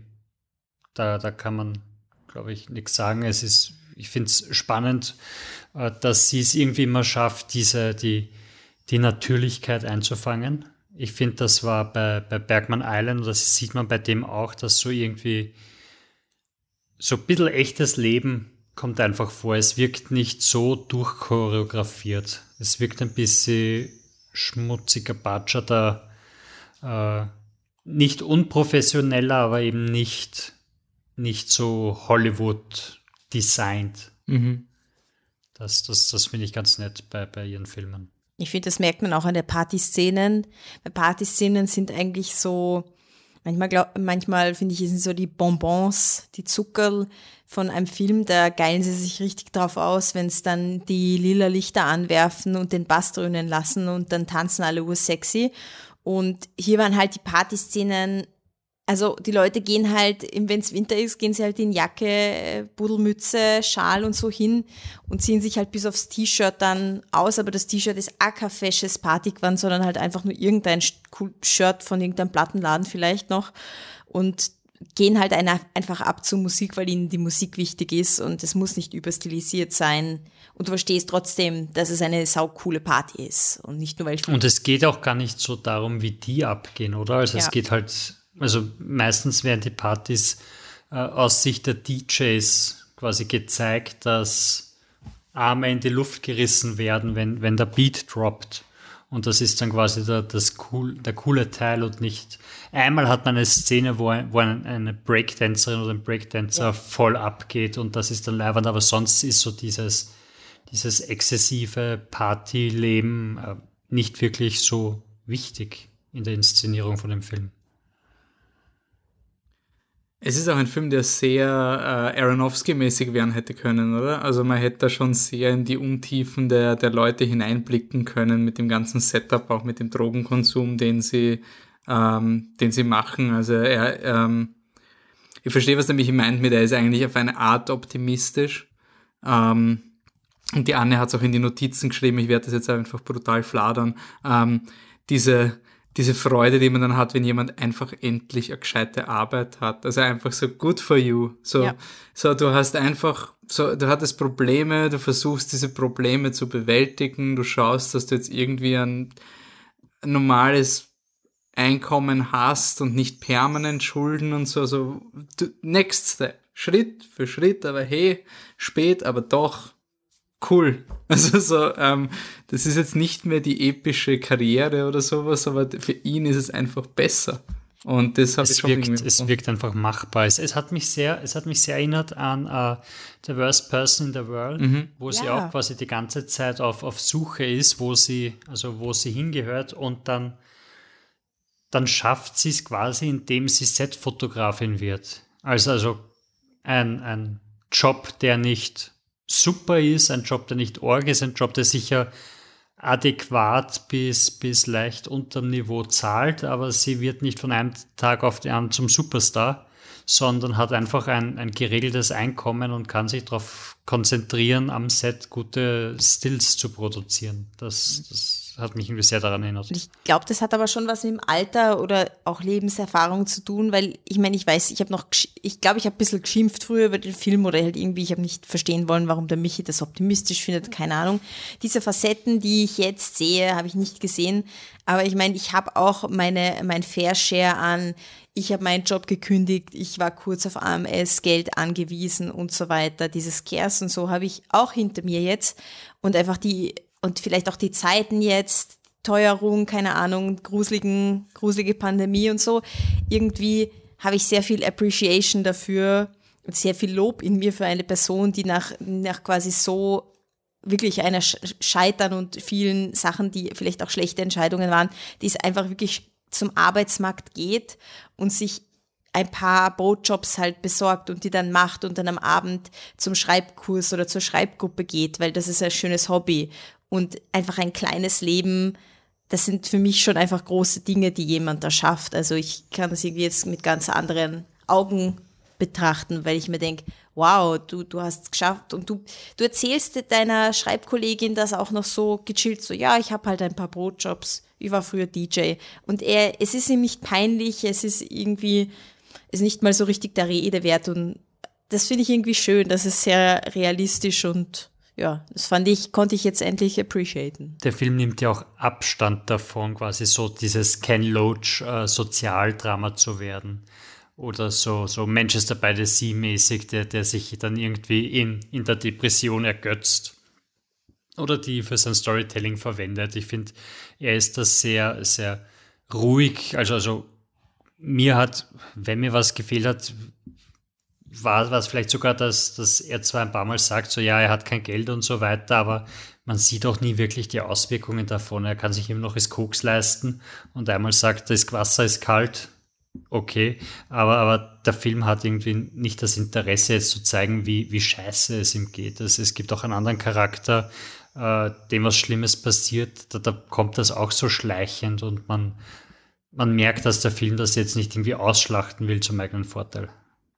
Äh, ich, ähm, es ist irgendwie ganz witzig, weil ich jetzt zu den, äh, ich bin immer der, der immer sagt, na, der Film ist optimistisch und dann, dann blären alles oder so. Ähm, ich finde nach wie vor optimistisch den Film, also, und aus den Gründen, die ich genannt habe, aber ich muss schon sagen, im Vergleich zu den, also ich habe ihn damals, der ist jetzt doch, das ist schon bald zehn Jahre her oder so. Ja, es ist fast zehn Jahre, ja, zwanzig siebzehn. Ja. zwanzig siebzehn? Nein, vierzehn, gell? vierzehn. Ja, ja. vierzehn. Ähm, also doch schon einige Jahre her, dass ich den das erste Mal gesehen habe. Damals habe ich ihn zweimal gesehen im Kino und eben seither jetzt nicht mehr. Ähm, im Vergleich dazu, weiß nicht, ob ich ihn weniger optimistisch finde, aber ich finde ihn auf jeden Fall viel, viel, viel härter, als ich in Erinnerung habe. Also das hatte ich nicht mehr am Schirm, wie furchtbar eigentlich vieles ist, was in dem Film passiert und was ich halt wirklich echt arg fand, ähm, war die Geschichte vom Cyril, den, glaube ich, jeder Patzi wahrscheinlich gemeint hat gerade. Ja. Ähm, es ist halt einer aus einer Freundesgruppe und wir spoilern ja, ja, ähm, der wirft sich halt vor den Zug. Und es ist halt so schier, weil wenn du halt weißt, dass es passiert, ähm, weil Patzi meint, das ist halt so subtil und du merkst es gar nicht, das stimmt auch, auch voll, aber wenn du es weißt, merkst du es halt total. Also es ist dann wirklich so, wenn du weißt, dass es passiert, Der, ich finde, der Charakter ist schon sehr, sehr gut geschrieben und es macht wirklich sehr, sehr viel Sinn, dass dann das passiert, was halt leider passiert. Ähm, und das tut wirklich weh beim Zuschauen, weil du hast immer wieder diese Momente, zum Beispiel auch ähm, das ist eine coole Szene, wo sie über Showgirls reden, dem Paul Verhoeven-Film, und wo quasi einer schlägt ihn vor, weil er ist volles Meisterwerk, und der andere sagt, naja, ist jetzt weder gut noch wirklich schlecht, und er reagiert aber halt total angepisst, so also quasi, ja, jetzt haben wir die Zeit verschwendet und so, und er macht das auf eine gewisse Art, die, finde ich, halt sehr nach Depression aussieht. Und dann auch die letzte Szene, in der er vorkommt, das finde ich wirklich heartbreaking, wenn man weiß, was passiert, wo er, also alle anderen gehen nach New York und er so, naja, kann jetzt nicht mitgehen, er muss noch was zeichnen und schaut einfach nicht mehr gesund aus. Und ja, es ist wirklich, glaube ich, ganz selten, dass ich weine bei Filmen, und schon gar nicht, wenn ich es zum zweiten Mal oder dritten Mal schaue. Aber als dann der Cyril stirbt, habe ich wirklich geweint, als wir es geschaut haben, weil das mich so fertig gemacht hat. Und ähm, das hatte ich eigentlich gar nicht mehr im Schirm. Also es ist nicht, dass der Cyril sich umbringt, das wusste ich schon noch, aber wie traurig das halt eigentlich alles ist, was, was passiert, bis auf die letzten paar Minuten eigentlich, die so ein bisschen mit dem Holzhammer kommen dann. Ähm, ja, also lustig, ich Ich würde schon noch immer sagen, dass es optimistisch ist, das nehme ich nicht zurück, aber dass das alles so schön ist, wie ich das in Erinnerung hatte, das kann ich nicht mehr nachvollziehen, wie ich auf das gekommen bin. Also, also schön ja. Würde ich ihn noch nicht nennen. Aber wenn man, sogar wenn man ihn das erste Mal schaut, also so subtil habe ich gar nicht, gar nicht gemeint bei ihm, also so, man kann schon erahnen, was kommt, weil dann, dann sieht man auch, also sie arbeitet es ja sehr schön ein, man sieht seine Kunst, die er zeichnet, und am Anfang ist sie sehr farbenfroh und er malt ganz schnell Sachen, und dann am Ende wird es immer schwärzer und er macht nur noch einzelne Striche in schwarz, und da, da siehst du es wirklich repräsentiert, und, und ich habe mir schon gedacht, also wie er dann nicht mitfährt, habe ich mir schon gedacht, oh je, das wird es jetzt gewesen sein für ihn. Und dann passiert es auch, und ich glaube, es soll, soll positiv inszeniert werden, aber ich finde die, die Szene am Schluss äh, unglaublich hart, wo er die letzte Zeichnung, die er von ihm hat, äh, weglöscht, ja, um dann seine Einkaufsliste drauf zu schreiben. Ja, oh Gott, ich habe also, hab laut Nein gerufen. Es ist das, das kann man vielleicht irgendwie, irgendwie interpretieren als, ja, er schließt endlich mit der Vergangenheit ab und hat seinen Frieden gefunden, aber ich habe mir dann so, Alter, Ich also auch an sich die Symbolik. Das geht halt auch, in die, das geht auch, wenn du das behaltest. Also ja. Sorry, aber das letzte Bild von dir, das einer deiner besten Freunde gezeichnet hat, bevor er sich umbringt. Ich finde auch die, Sym- die Symbolik raus. Ist halt so naheliegend, dass du halt irgendetwas, dass du quasi, das ist so ein, so ein, so ein kleines Whiteboard, was du halt wegwischen kannst, weil er schreibt dann auf, ich weiß nicht genau, er muss den Müll raustragen und er muss irgendwas einkaufen gehen und Wäsche waschen sollte auch mal wieder. Also er macht so eine klassische, super primitive To-Do-Liste, und das ist für den Charakter halt voll die coole Symbolik. Aber ich check's auch nicht, warum sie es mit diesem Bild machen. Das ist wirklich, boah, warum? Aber ich muss sagen, ich hab's wirklich interessant gefunden, weil es war kein Film, der mich quasi so durch den, durch den Zwinger ge- gewurschtelt hat, so zwei Stunden lang. Also es war wirklich ähnlich wie diese Ähm, Worst Person in the World Art von Filmen, die es jetzt anscheinend ein paar Mal langsam gibt, so dieses, hey, ich bin jetzt ein bisschen antriebslos und versuche mich ein bisschen zu orientieren, und, und das ist quasi, und das kontrastiert mit der Tatsache, dass diese Leute ja, die sind ja die Freunde von dem Daft Punk Duo gewesen, oder? Also die haben gemeinsam gestartet und die einen haben halt die Skyrocket-Karriere gemacht und die anderen halt nicht, und das Leben geht halt irgendwie weiter, und das ist aber alles nicht so schrecklich, dass da, dass wir halt nicht Daft Punk worden sind oder so. Ja, ich finde ich find das so sympathisch, dass, dass sie das quasi zusammen, während Daft Punk dann voll abgeht und so weiter, dass, dass sie das nicht haben und trotzdem nicht neidig sind oder ungut zu Daft Punk. Also ich glaube, sie, sie regen sich nie irgendwie drüber auf, dass ja, die scheiß Daft Punk sind schon wieder im Radio oder sowas. äh, die sind irgendwie so voll supportive, dass die anderen geschafft haben, weil die halt Musik machen, die die Leute hören wollen. Ja, es ist ja ein sehr wohlwollendes ähm, Umfeld. Also eine wirklich schön auch eine Fankultur und auch eine, ein, ja, eine Gruppe von Leuten zu sehen, die, die eigentlich Konkurrenten sind, manche von ihnen, aber die einfach wohlwollend gegenüberstehen und sagen, boah, das ist ja ein fetziger Song, den der gemacht hat, boah, saugeil, und nicht irgendwie so fies Konkurrenz, ähm, so, na, dem hau ich jetzt eine rein. Oder mit dem rede ich schon mal gar nicht, den lasse ich gar nicht rein, weil... Pff. Oder quasi Daft Punk sind nur beliebt, genau, weil sie die Musik verraten haben und ja. eigentlich eh keine gute Musik machen quasi.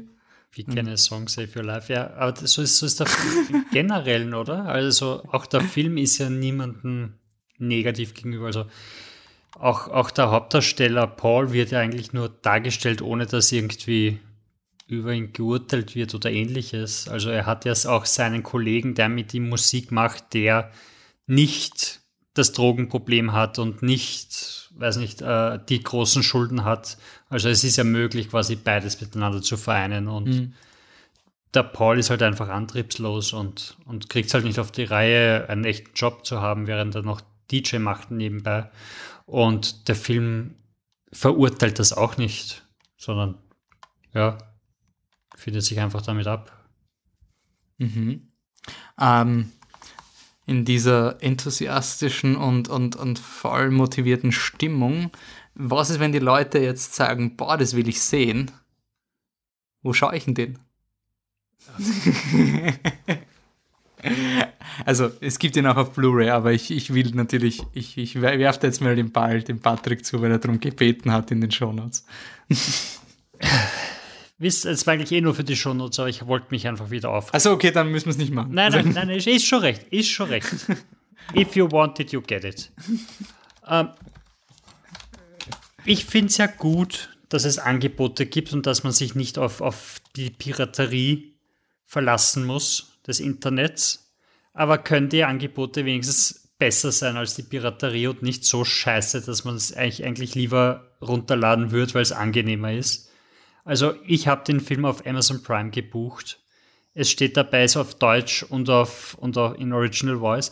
Also habe ich mir gedacht, hey, voll cool, äh, Originalversion, Französisch, wenn es das beide gibt, gibt es Untertitel. Buch den Film um vier Euro, was, den ich nicht auf meiner Amazon Prime App buchen kann, sondern den muss ich am Desktop buchen. Das heißt, ich kann dann auch über meine Amazon Prime App nicht einfach am Fernseher streamen, sondern ich muss mein Fernsehersystem umbauen, um den Laptop anstecken zu können, als wäre ich zweitausenddreizehn, um dann rauszufinden, dass es gar keine Untertitel gibt für den Film und ich schaue ihn auf Deutsch. Das ist nicht okay.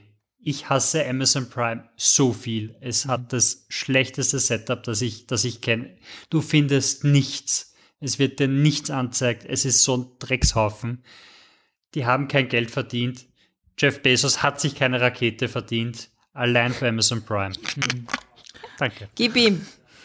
Ja, also vor allem, wenn man, was bei, was bei Prime und bei, äh, bei Streaming-Sachen, also bei solchen Dingen, bei Netflix ist ja wirklich gut gehandelt, ähm, wenn du äh, jetzt in Österreich bist und irgendwie gern mit einer internationalen Belegschaft was schauen würdest, viel Spaß mit Amazon Prime, weil dann hast du es quasi vielleicht, wenn es Glück hast, deutsche Untertitel, aber das bringt den Leuten, die Englisch sprechen, relativ wenig. Ähm, also quasi deine französische Erfolgskomödie kannst du auch nur schauen, entweder auf Deutsch oder auf Französisch und dann nur maximal mit deutschen Untertiteln. Also ich, ich verstehe es nicht, weil das ist ein paar Kilobyte, diese scheiß Untertiteldatei. Das ist so egal. Du kannst jede Sprache da als Untertitel reingeben. Das ist für Demokratisierung von Filmen, wäre das ein Megabyte vielleicht, wenn es ganz viel ist und man wirklich jede Sprache auf der Welt hinein. sechsundsiebzig Kilobyte sind die Untertitel von Police Story drei.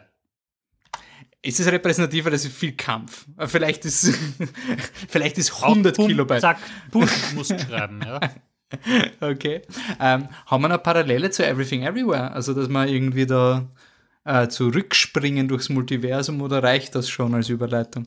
Ähm, der Michi hat eine, aber der muss gerade das Fenster zumachen. Okay. Ja, aber der, der Gag ist bei der Sache, bis der Michi zurückkommt, ist, ist ja, dass sie halt einfach mit ihrer Laundromat eigentlich auch komplett A unglücklich und B unerfolgreich ist, mhm. und dass der Film halt auch nicht, also der Film endet auch nicht damit, dass sie dann endlich den Weg ins Glück findet. Eigentlich wollte sie ins also, finanzielle Glück oder in dieses genau. äh, gesellschaftlich ak- akzeptierte ja, Glück. Also dass sie, dass sie dann auf einmal sagt, ja gut, also ich verkaufe das und starte jetzt mein Würstelfinger-Business. Ja, passiert auch nicht. Ja, ich wollte das eigentlich eh so, eigentlich so ziemlich genau das sagen. Ich finde auch, dass der Film eigentlich schon ein bisschen mit der, Bo- ich meine, er hat viele Botschaften, aber man kann dem schon reininterpretieren, dass es auch so ein bisschen geht, so, dass das halt einfach auch okay ist, dass du was ganz Durchschnittliches machst. Mhm. Und ähm, das kann man in Eden auf jeden Fall auch sehen. Was, finde ich, auch Eden ganz gut ähm, zusammenfasst, ist, äh, dass, also er macht am, am Ende ja noch so einen Literaturkurs. Und ich finde es auch etwas, was man immer wieder hört, und ich, ich finde es auch wirklich wichtig, dass er der Job mh, kann natürlich, ist super, wenn er dich voll erfüllt, aber du kannst ja deine Erfüllung auch in anderen Dingen finden. Ähm, das heißt zum Beispiel ein Filmpodcast oder was auch immer, ja. Ähm, aber ja, und ich finde, das zeigt halt Eden da sehr gut, und diese Komponente jetzt per se ist jetzt in Everything nicht drinnen, aber prinzipiell finde ich auch, dass das auch drin ist, dieses hey, ein Durchschnittsjob, ja, so what.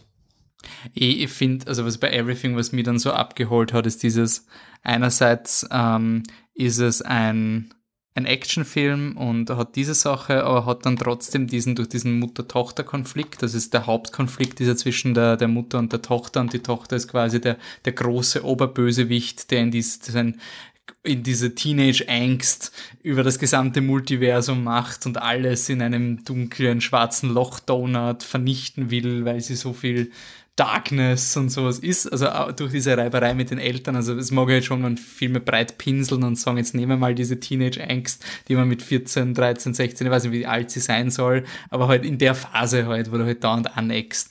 Sie ist über zwanzig. Ist, ist über zwanzig, ja. ja, ja. Ich, ich, mir ist halt einfach voll erinnert an, an so quasi diese Schulphasen, wo du halt irgendwie das Gefühl hast, keiner versteht dich und, und sonst irgendwas, und dann halt einfach diese, auf, auf die größtmöglich eskalierendste Art, nämlich, dass die Tochter ein Multiversum ums Bösewicht ist, der alle Multiversen ever zerstört. Ähm, habe ich irgendwie ganz, ganz nett gefunden. Und was ich dann irgendwie schön gefunden habe, war, dass der Film äh, eine sehr positive Message über, über Empathie hat. Und das ist dann eigentlich, das hat gefehlt in allen anderen Sachen. Also quasi so diese ganzen großartigen Storylines. Es ist nicht, dass sie weniger besonders sind, sondern es ist, es wird zu wenig zelebriert, dass wenn man, dass man irgendwie empathisch sein soll, auch auf eine Art. Und, und dass das alles nicht so so so selbstverständlich ist, wenn Personen sich aufopfern und sowas. Und das hat mir dann zum Schluss, also der Film macht dann ein bisschen einen dramaturgischen Twist, ähm, der mich voll abgeholt hat, dass dann eigentlich auch um den Mann von der Michelle Yeoh geht und dass der quasi ihr dann diese Message vom Film gibt mit diesem Fight with Kindness. Und ich habe lange überlegt, weil der erste Film, der mir eingefallen wäre, wäre Paddington gewesen. Also so dieses, so dieses, welche Filme gibt's noch, wo es auch auf eine Art um Kindness geht, weil bei Everything Everywhere geht es jetzt nicht eigentlich um Kindness. Also er macht was Ähnliches wie Batman. Er, er gibt dir zwei Stunden das und dann sagt er, hey, eigentlich das Gegenteil ist das, was du erstreben solltest. So quasi diesen, diesen Kniff. Ähm, und Im Paddington wäre drin, und dann lustigerweise hat die Anne, ich glaube die Anne hat das reingeschrieben in die in das Drive-Dokument, mit dem wir uns koordinieren, weil wir haben ein bisschen überlegt, im Minari, wegen, äh, weil es da auch um äh, Migrations, äh, Migrationsfamilien nach Amerika und eine generational äh, Story mit der Oma und den Kindern und sowas geht. Und ein bisschen unterm Radar am Anfang war eben Encanto, ähm, der Disney-Animationsfilm, der letztes Jahr, ich glaube, er ist nur auf Disney Plus rausgekommen, vielleicht war er im Kino, aber es war halt noch so diese bisschen weirde Phase von, von Kinderfilmen kommen eher auf Disney Plus, weil äh, Familien sind noch eher noch nicht so risikofreudig im Winter. Ich glaube, das war eh wirklich so ein, ja, Encanto kommt auf Disney Plus. Und ähm, ist ein Disney-Animationsfilm, wo es um die Familie Madrigal geht, ähm, und ich schaue nur gerade für den Credit, dass ich diesen den Leuten auch den Credit gebe, nämlich Regie Byron Howard und Jared Bush, Drehbuch Jared Bush und Therese Castro-Smith. Die Geschichte dreht sich um die Familie Madrigal, Hauptdarstellerin die Mirabel, äh, gesprochen von der Stephanie Beatrice, die kennt man aus ähm, der, der Polizeiserie auf Netflix. Ähm, Brooklyn Nine-Nine. Brooklyn Nine-Nine, genau. Ähm, Und ähm, die, die Familie Madrigal ist eben eine sehr, sehr vielköpfige Familie. Es gibt Töchter, Cousins, äh, äh, Sisters, also ganz, ganz viel. Es gibt einen eigenen Song, das ist ein Musicalfilm, der etabliert, wer was macht. Und alle von diesen Personen bekommen, wenn sie ein gewisses Alter erreichen, ähm, eine magische Fähigkeit. Die eine Schwester ist urstark, die andere kann Blumen wachsen lassen, der andere wechselt die Form und die eine hört urgut. Das also sind quasi alle ein bisschen X-Men. Und nur die Mirabelle hat keine Fähigkeit bekommen an dem einen Abend, wo äh, quasi ihre Fähigkeit offenbart worden wäre. Und deswegen ist sie so ein bisschen so dieser, äh, das schwarze Schaf der Familie, die halt auch da ist, aber sie kann eigentlich nichts und alle anderen verwenden ihre ähm, Kräfte für das Wohl der Gemeinschaft. Und das alles wird ähm, gesteuert von der Abuela, also der, der Oma von der Familie, die halt ein sehr, sehr striktes Regime fährt und da wirklich äh, äh, schaut, dass da alles gut und strukturiert und diszipliniert arbeitet. Und eben dadurch, dass die Mirabelle halt nichts beizutragen scheint, äh, ist sie auch ein bisschen immer auf Konfrontationskurs mit der Abuela, weil sie halt immer von der Abuela das Gefühl kriegt, hey, äh, du magst mich nicht und ich bin quasi die Enttäuschung von der Familie. Und der Film beginnt mit dem, dem nächsten Geburtstag, also ein, der, der ganz kleine Cousin bekommt sein Geschenk und die Mirabelle und die ganze Familie hat natürlich Angst, was ist, wenn die Magie verschwindet? Das wäre quasi das Allerschlimmste. Und wenn, was ist, wenn die Mirabelle nicht die Ausnahme, sondern die Regel ist? Und gleichzeitig entdeckt aber die Mirabelle, dass vielleicht wirklich die Magie ein Problem hat, weil das verzauberte Haus, in dem die Familie wohnt, also alle Familien können magische Fähigkeit haben, und aber auch das Haus erfüllt mit Magie, wird immer schwächer und die starke Schwester kann nicht mehr heben und irgendwas passiert und ähm, die Mirabelle versucht, dieses Mysterium herauszufinden. Die Abuela sagt dann, nein, ist alles nicht, und dann gibt es irgendwann eine Konfrontation und dann scheint es, dass die Magie wirklich kaputt ist und das ganze Haus kollabiert und alles ist ganz, ganz furchtbar traurig.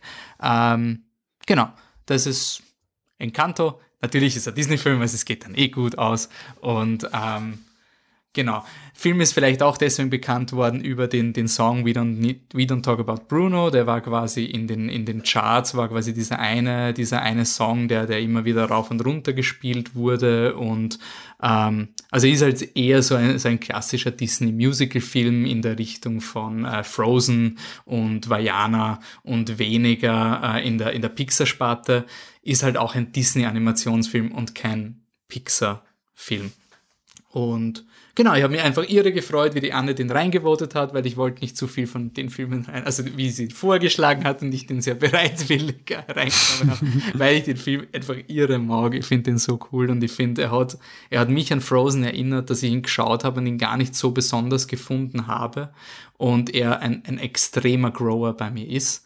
Aber jetzt bin ich neugierig, weil, Anne, du hast ihn in Woke-Kreisen gehört. Peace. Wir haben letztes Mal schon drüber diskutiert, über den Woken-Film-Podcast. Also was haben die Woke-Kreise eigentlich über, über Encanto gesagt? Also die Woke-Kreise, erst einmal lieben sie ihn, weil ähm, eben Latino ähm, Family die Hauptrolle spielt mit allen möglichen, ja, sagen wir mal, allen möglichen Hautfarben, Ähm, verschiedenes Aussehen, und das ist natürlich sehr gefeiert ähm, in, im Sinne von, ja, wie, wie heißt in, nicht Repräsentation. Also Repräsentation, Dankeschön, kann schon nicht mehr reden. Ähm, also das ist einmal der Number One Thing, dass sich kleine äh, kolumbianische, puerto-ricanische und so weiter Mädels den Film anschauen und Burschen und sagen, Ma, das, die schaut ja aus wie ich. Das ist Number One Woke Ding, was super klasse ist. Und mehr davon bitte. Und das Nummer zwei, weswegen ich es reingevotet habe, ist, ähm, weil es ein, ein Thema, ein spannendes, finde ich, ähm, aufwirft, oder viele Leute haben das darin gesehen, nämlich das Generational Trauma, also transgenerational weitergegebene traumatische Erfahrungen, die von der, die von einer Generation zur nächsten innerhalb von einer Familie, man kann es auch gesellschaftlich sehen, weitergegeben werden. Und das hat mich, also als wir, weil in, in äh, E A O ähm, geht es ein bisschen um, also ist sehr stark dieses Mutter-Tochter-Ding, und irgendwie habe ich darin schon, schon auch so ein Generationenproblem gesehen, weil der, weil der Opa, der ist auch auf der Mattscheibe, erscheint da, und vor dem muss alles passen und stimmen und super sein. Und der hat auch schon nicht, der war schon nicht zufrieden mit der Evelyn, und die Evelyn ist mit ihrer Tochter auch nicht so richtig zufrieden. Und das, das hat einfach, diese, diese Idee hat das ein bisschen gesparkt in meinem Kopf, und dass ich das über Encanto gehört habe, habe ich da aber noch nicht gesehen. Und als ich ihn gesehen habe, kann ich jetzt bestätigen, dass ich extrem dieses Thema bei, bei Encanto, also das ist für mich das Number One Theme, was quasi hinter all dem steckt, ist in meinen Augen, weil ähm, ja, die, die Kraft von kommt von einer Kerze, die ähm, in dem Moment aufgetaucht ist, als die, die Oma in jungen Jahren mit drei Babys im Arm ihren Ehemann verloren hat, der von ja, wieder irgendwelchen Kämpfern ähm, umgebracht wurde vor ihren Augen, und dann taucht plötzlich eine Kerze auf, die alles rettet. Für mich war das so die Resilienz, ähm, ihre Resilienz und irgendwo auch eine menschliche innere Stärke, Coping Mechanism, dass man halt irgendwie weitermachen kann, weil sie hat drei Babys, die sie zum Versorgen hat, und kann jetzt nicht einfach quasi z- äh, zusammenbrechen und nicht mehr funktionieren. Und die Kerze symbolisiert es für mich. Also die Kerze macht alles schön, die Kerze macht ein Paradies, die Kerze macht ein Haus, ganz wichtig, ein Ort, wo alle leben können.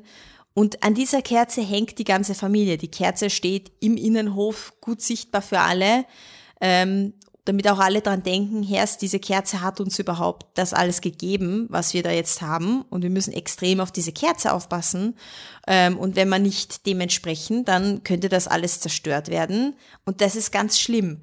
Aber warum ist es schlimm? Weil dass die Traumaaufarbeitung natürlich nicht schön ist, also in alten Wunden herumzustochern und viel und in der Angst, dorthin zurückkehren zu müssen emotional, das ist natürlich extrem schier.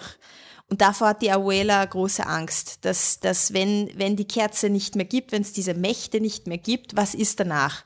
Ist es dann wie früher, in diesem schlimmsten Moment, den sie hatte? Und die erkennt dann natürlich im Laufe oder eher am Ende des Filmes, dass es überhaupt nicht schlimm ist und dass man ein Trauma auch aufarbeiten kann.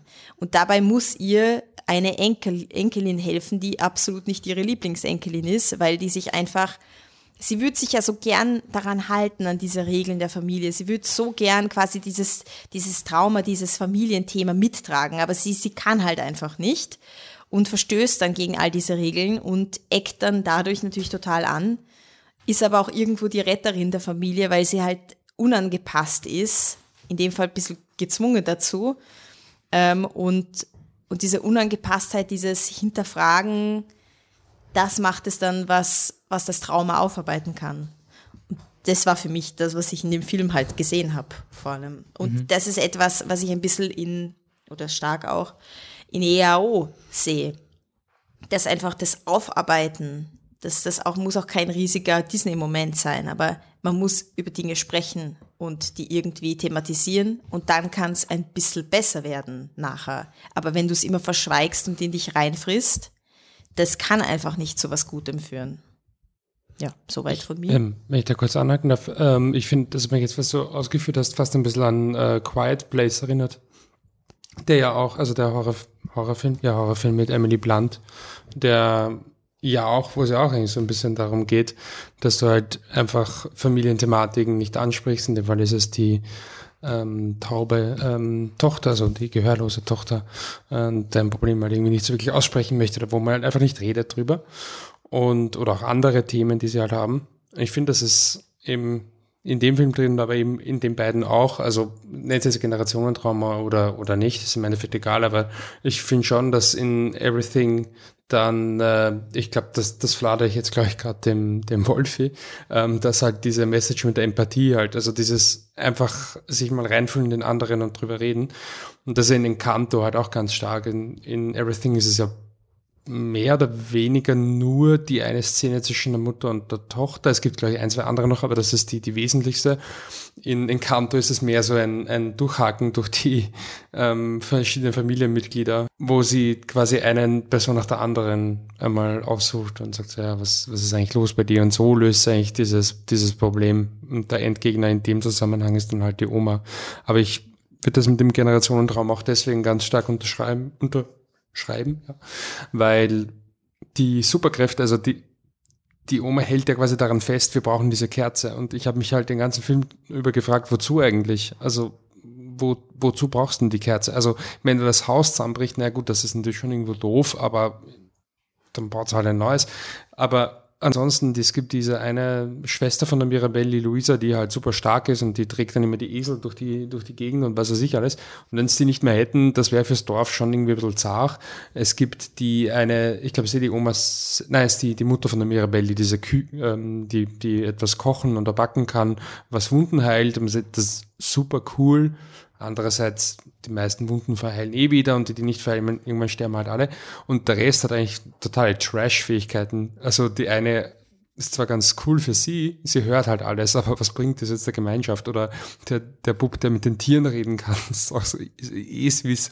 Oder der größte Trash, die ist eigentlich ist eine Strafe, ist das arme Mädel, das immer eine Wolke über den Schädel hat und der es auf den Kopf regnet, wenn es traurig ist. Also es ist eigentlich... Es gibt keine, keine nüchterne, objektive Argumentation, warum sie von dieser Kerze abhängig sind. Und das habe ich schon so empfunden, dass das einfach dieses Bild noch ist von der Oma, das sie halt weitergibt an, an ihre Familie. Ja, bevor ich noch jemand anderen reden lasse, da zur Kerze eben und auch diese, was diese Traumageschichte, ähm, so ein Trauma, das, das ist schon etwas sehr langfristig Belastendes und auch etwas, was halt einsam macht irgendwo, wenn nicht, wenn du nicht drüber redest. Und diese Diese Kerze symbolisiert das. Also die Oma glaubt halt die ganze Stadt und eine Zeit lang war das sicher so, die, die stützen sich halt auf diese Stärke, diese Resilienz, die sie durch diese schiere Sache sozusagen erlangt hat. Ja, die, die alle brauchen sie, alle brauchen sie und ohne ihnen bricht das Dorf zusammen und alle, alle weiß, nicht, weiß nicht, sterben oder was. Aber es stimmt ja nicht. Es gibt ja ganz viele Leute, denen sie geholfen haben aus dieser Resilienz und Stärke heraus, die aber das alles auch zurückgeben. Und am Ende sieht man das ja auch, wie das ganze Dorf kommt und das Haus aufbauen will wieder. Und das ist etwas, was man in diesen, in diesen, ja, wenn man mit Scheuklappen sozusagen, so dunklen Scheuklappen durchs Leben läuft, dass man einfach nicht sieht, dass da doch viel Schönes ist, ähm, und Leute, die einem auch helfen würden, wenn man es denn zulassen würde. Und jetzt lasse ich jemand anderen noch reden. Ich habe eine andere Definition von, von Generationentrauma, weil für mich ist Generationentrauma einfach, dass ich das wirklich durchzieht und nicht nur eine, eine Großmutter, die quasi etwas zu, zu verarbeiten hat, weil soweit ich mich erinnere, ist das nichts, was, was, was irgendwie auf die, auf ihre Kinder übergangen ist, oder? Also so, so ähnlich wie bei Everything, Everywhere, All at Once, wo du, das ist auch kein Trauma, das ist einfach nur, eine Mutter hat von dem Vater gelernt, wie, wie, wie sich ein Elternteil verhält und gibt das weiter und es ist halt furchtbar, was sie gelernt hat, aber weitergibt. Aber das ist kein Generationentrauma an sich, sondern ein, ein falsch erlernte, weiß nicht, Art, Liebe zu zeigen oder, oder Liebe nicht zu zeigen, sein Kind zu erzielen. Da gebe ich dir voll recht. Also das, wie du das auch reingeschrieben hast ins Sheet, habe ich mir auch gedacht, ja, voll. Aber ich finde, in Encanto ist es ein Generationentrauma, weil, weil das Trauma ist der Oma passiert und sie zwingt das Trauma auf eine Art den anderen auch auf. Also es, alle arbeiten dran, dieses Trauma, blöd gesagt, die Kerze aufrechtzuerhalten und irgendwie die feuern das halt an mit ihrem, mit ihrem Tun und, und oder dass sie es auch ignorieren einfach. Also es ist alles, das spielt alles in dieses Trauma rein und das beeinflusst ihr ganzes Leben. Und das ist Generationentrauma. Selbst wenn es für manche unterbewusst ist, manche checken das ja gar nicht so, dass sie davon beeinflusst werden, sondern sie passen sich einfach an, weil es irgendwie auch zu ihnen passt.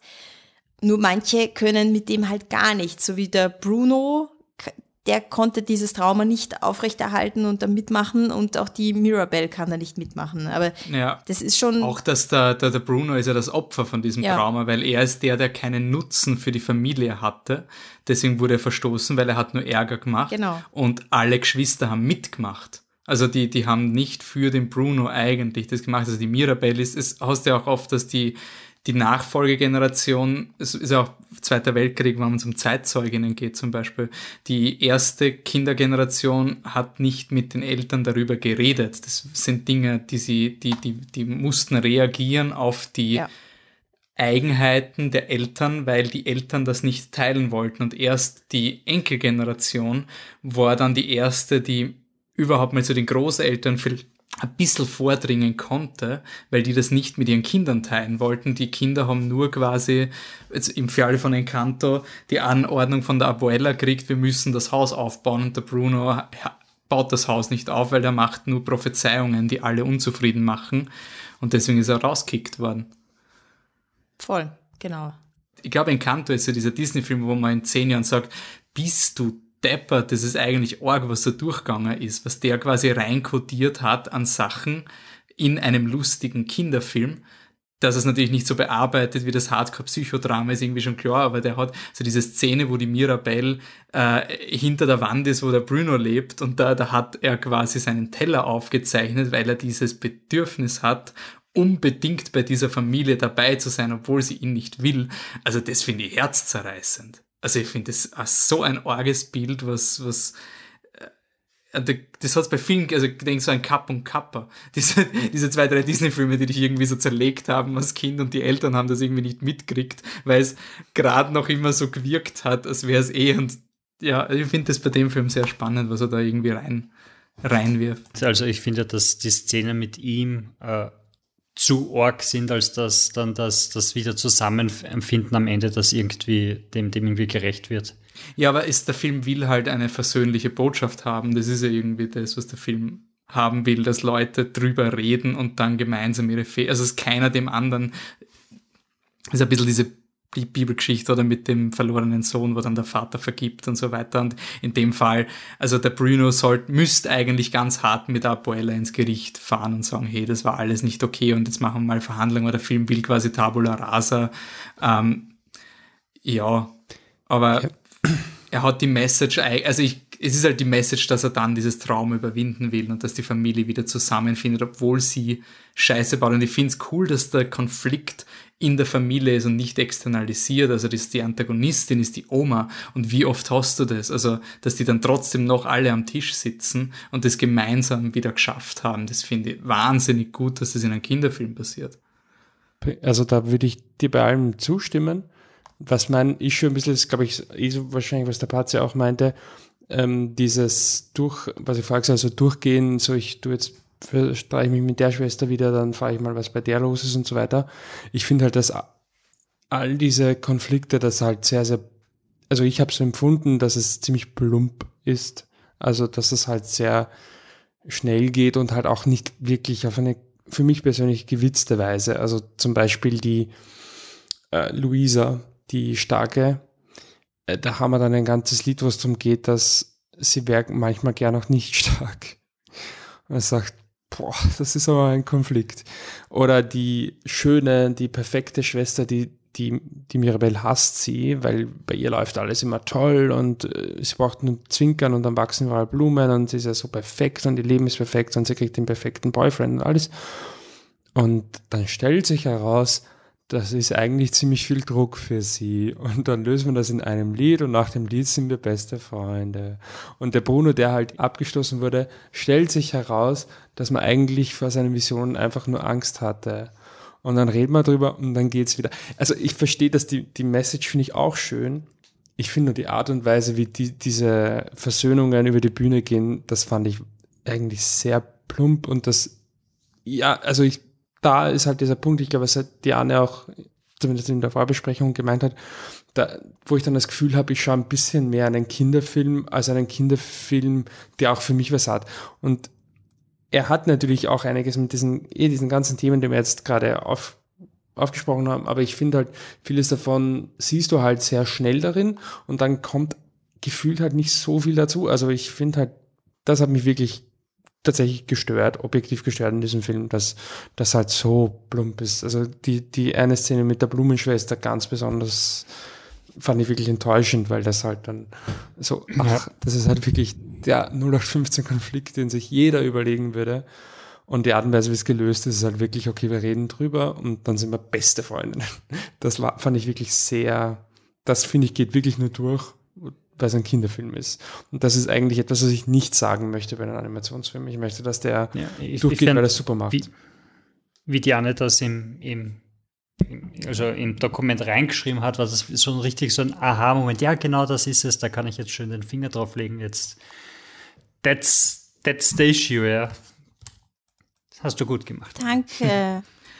Aber ich würde, also da würde ich schon ein bisschen für den Film eine Lanze brechen, weil ich glaube schon, dass der, also natürlich ist ein Kinderfilm, aber ich kann, also ich wüsste jetzt keine Referenz in letzter Zeit, der, also ich finde einfach die Art, welche Konflikte vorgekehrt werden, was da thematisiert wird und welche Grundmessages es gibt in einer Zeit, wo es alles nur um, also was mir an dem Film auch so abholt ist, und das ist immer das Problem mit diesen ganzen X-Men-Dingen, Du, du lernst den Leuten, du bist nur besonders, wenn du, wenn du was kannst. Und quasi Empathie ist wertlos. Und es ist eh schön, aber solange du kein Lichtschwert hast, bist kein besonderer Mensch. Und ich finde es so cool, dass der Film eine Lösung hat für dieses Problem, nämlich sie ist, sie ist der Dirigent, also Dirigentin. Also quasi alle haben Musikinstrumente, sie hat kein Musikinstrument.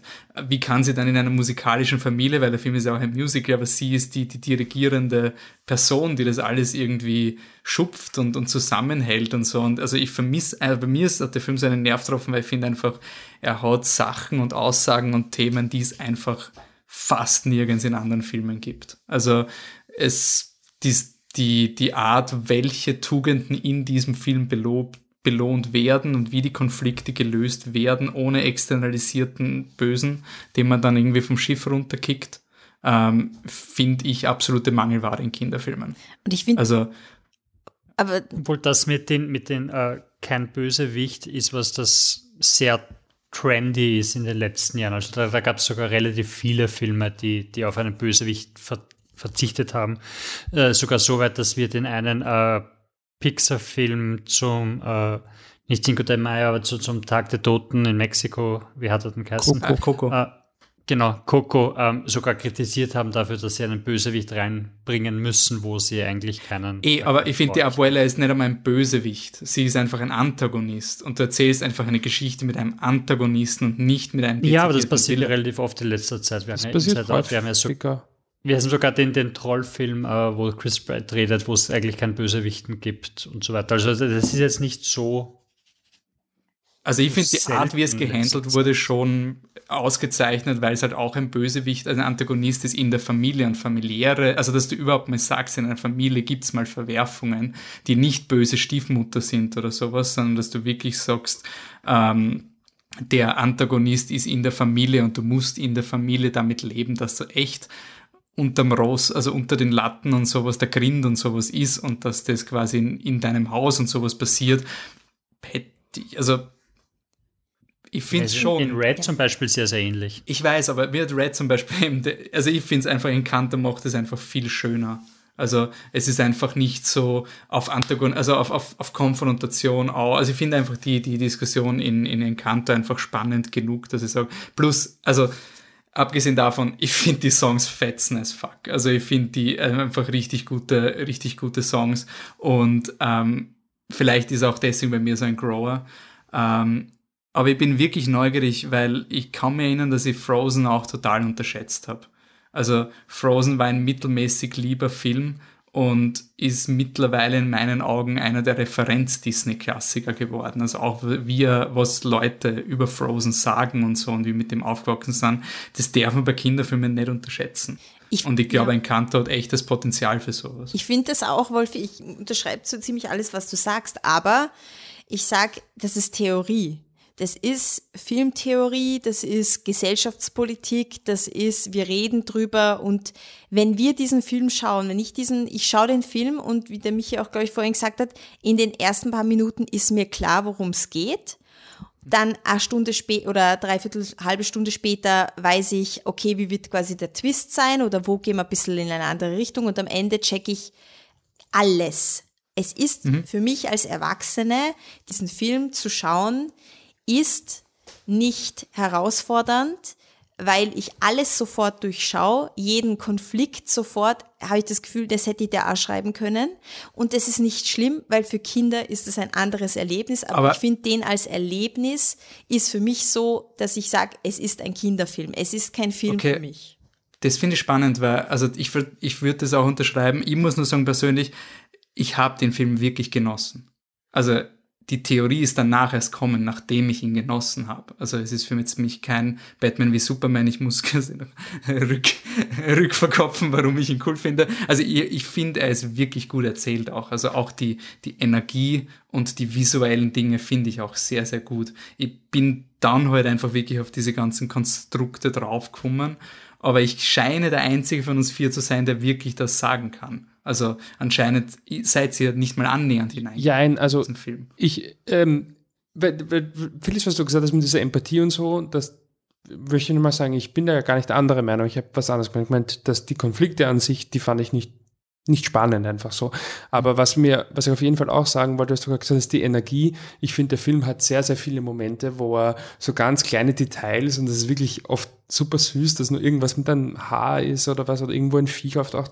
Aber es sind wirklich ganz kleine Sachen und die bringen aber voll die Dynamik rein. Also ich finde, der Film, was ich persönlich leider für mich über die Songs gar nicht sagen kann, aber das ist halt nicht meine Musik, der Film an sich fetzt. Das finde ich schon. Also er hat schon diese, diese Dynamik und ich glaube, auch wenn ich, wie gesagt, diese Konflikte halt super enttäuschend fand, aber das hätte, das würde keine Rolle spielen, glaube ich, wenn ich, wenn ich jetzt die Musik auch noch mögen würde.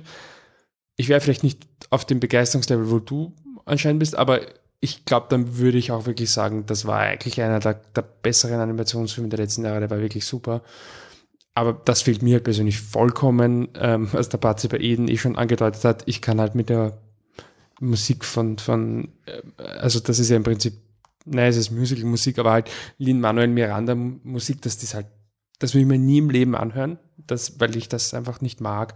Und ich finde, in dem Film ist es eh noch so, dass ein paar Songs, also ich fand den Oriquitas-Song, der hat mir zumindest im Filmkontext gut gefallen und der Bruno-Song ist wirklich cool, finde ich, aber dann gab es halt für jeden solchen Song halt drei, die mich genervt haben, aber das ist halt, ist halt irgendwo auch schade, weil ich kann das dann auch nicht abschalten und nicht einfach sagen, hey, jetzt gefällt mir einfach Miranda-Musik, das ist halt einfach nicht so, mhm.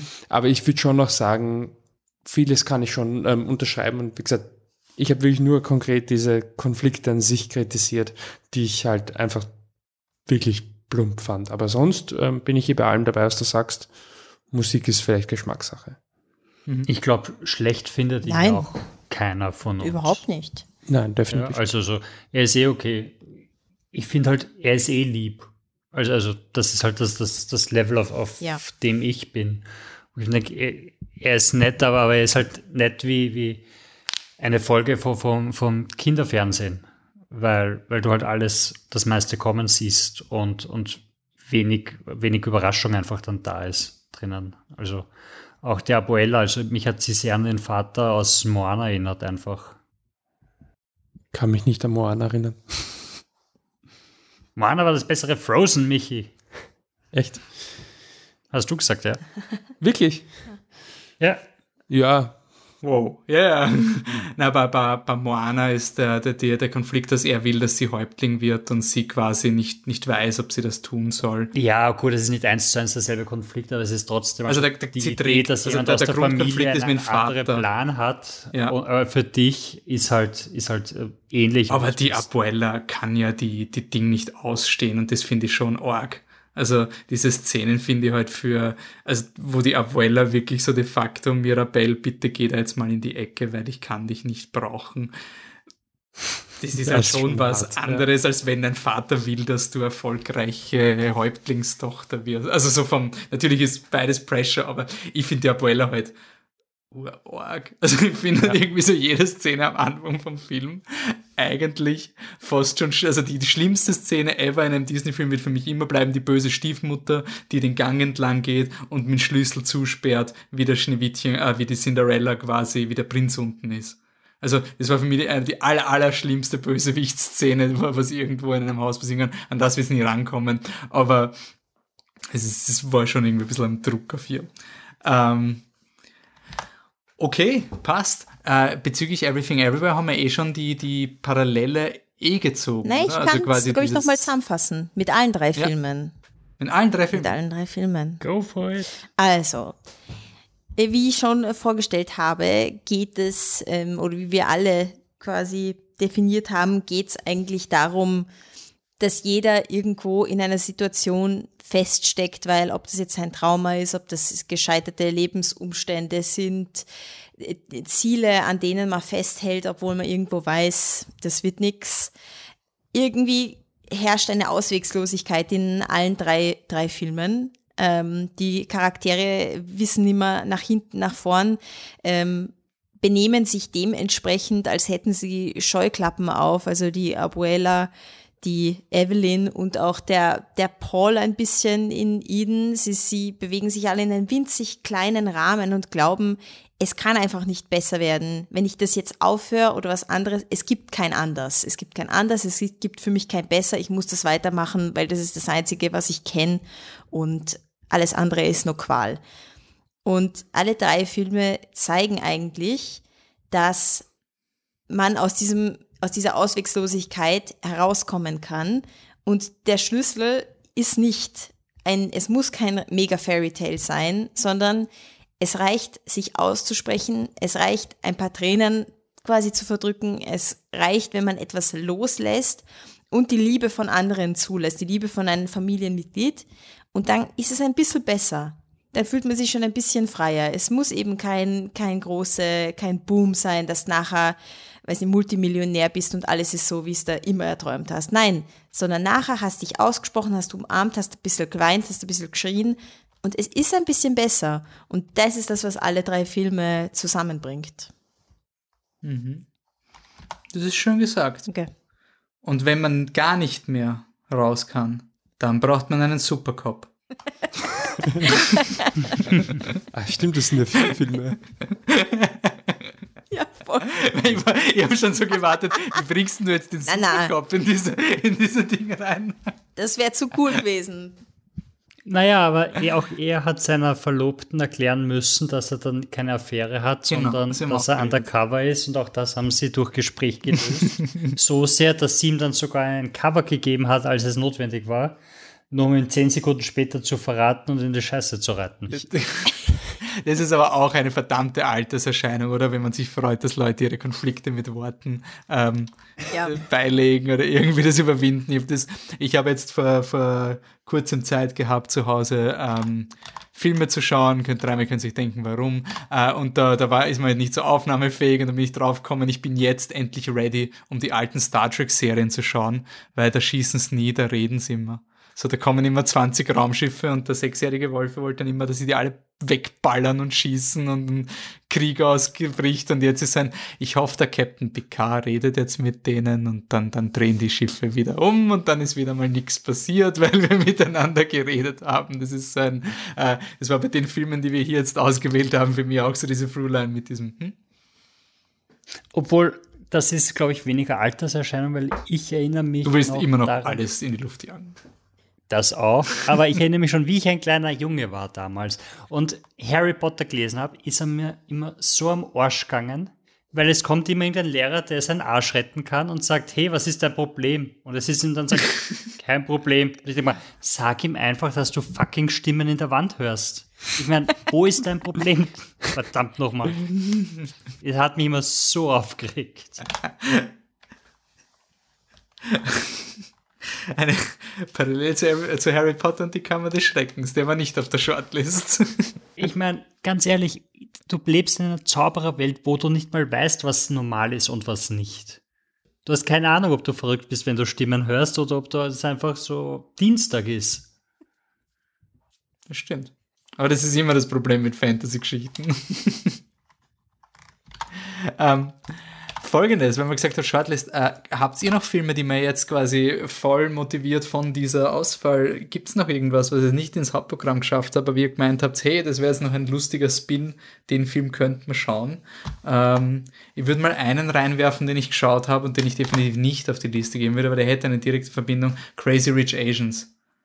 Oh mein Gott. Also das ist jetzt wie das Gegenteil von Everything, Everywhere, All at Once, weil da geht's nur darum, dass die alle crazy viel Geld haben und das ist eh ursuper irgendwie. Es ist so dieses, ich hab, ich weiß nicht wieso, wieso ich bis jetzt gebraucht habe, aber endlich checkt, dass diese ganzen, ich heirate einen reichen Typen, die Fairy Tales von heute sind. Ich weiß, es ist eh uroffensichtlich und ihr habt es sicher alle gewusst, aber ich habe es wirklich erst so Crazy Rich Asians checkt, so, oh, er hat da das verwunschene Schloss und da ist da, da, da nimmt er mich dann mit aus meinem normalen Leben und sowas und nein. Wolfi, das ist also, kein modernes Ding, das ist, das ist das, was uns Frauen, Mädels ähm, eingetrichtert sorry, ja. wird, äh, wurde, sage ich mal so motiviert. Das ist, das ist quasi die Aussicht meines Lebens eigentlich, habe ich schon verpasst. Aber ähm, ja, das wird einem eingeredet, das ist dein, das ist dein Ziel, einen reichen Mann. Also, also wenn, wenn du es verpasst hast, heißt das, der Michi hat dich nicht mitgenommen zu seinem Palast. Und ja, Michi hat keinen Palast, aber ich gebe mich auch next time, Anne, next mit time. meinem Schnuggel zufrieden. Aber, so bin ich. Aber ich muss sagen, ich habe Michelle Yeoh auch in diesem Film abgekauft, dass, sie ist nämlich die richtig orge Matriarch, Matriarchin. Ja. Ja. Die ist tief, tief, also da ist die Abuela eh deine beste Freundin in dem Film, aber sie ist halt so, ja, es war echt Sacherfilm. Also es war wirklich, ich wollte ihn einfach sehen, weil es mich auch interessiert hat, weil er recht viel äh, Umsatz lukriert hat, sehr viel Mundpropaganda hatte, also er hat einen Nerv getroffen, aber es ist so ein, na, ähm, will ich nie wieder schauen, diesen Film.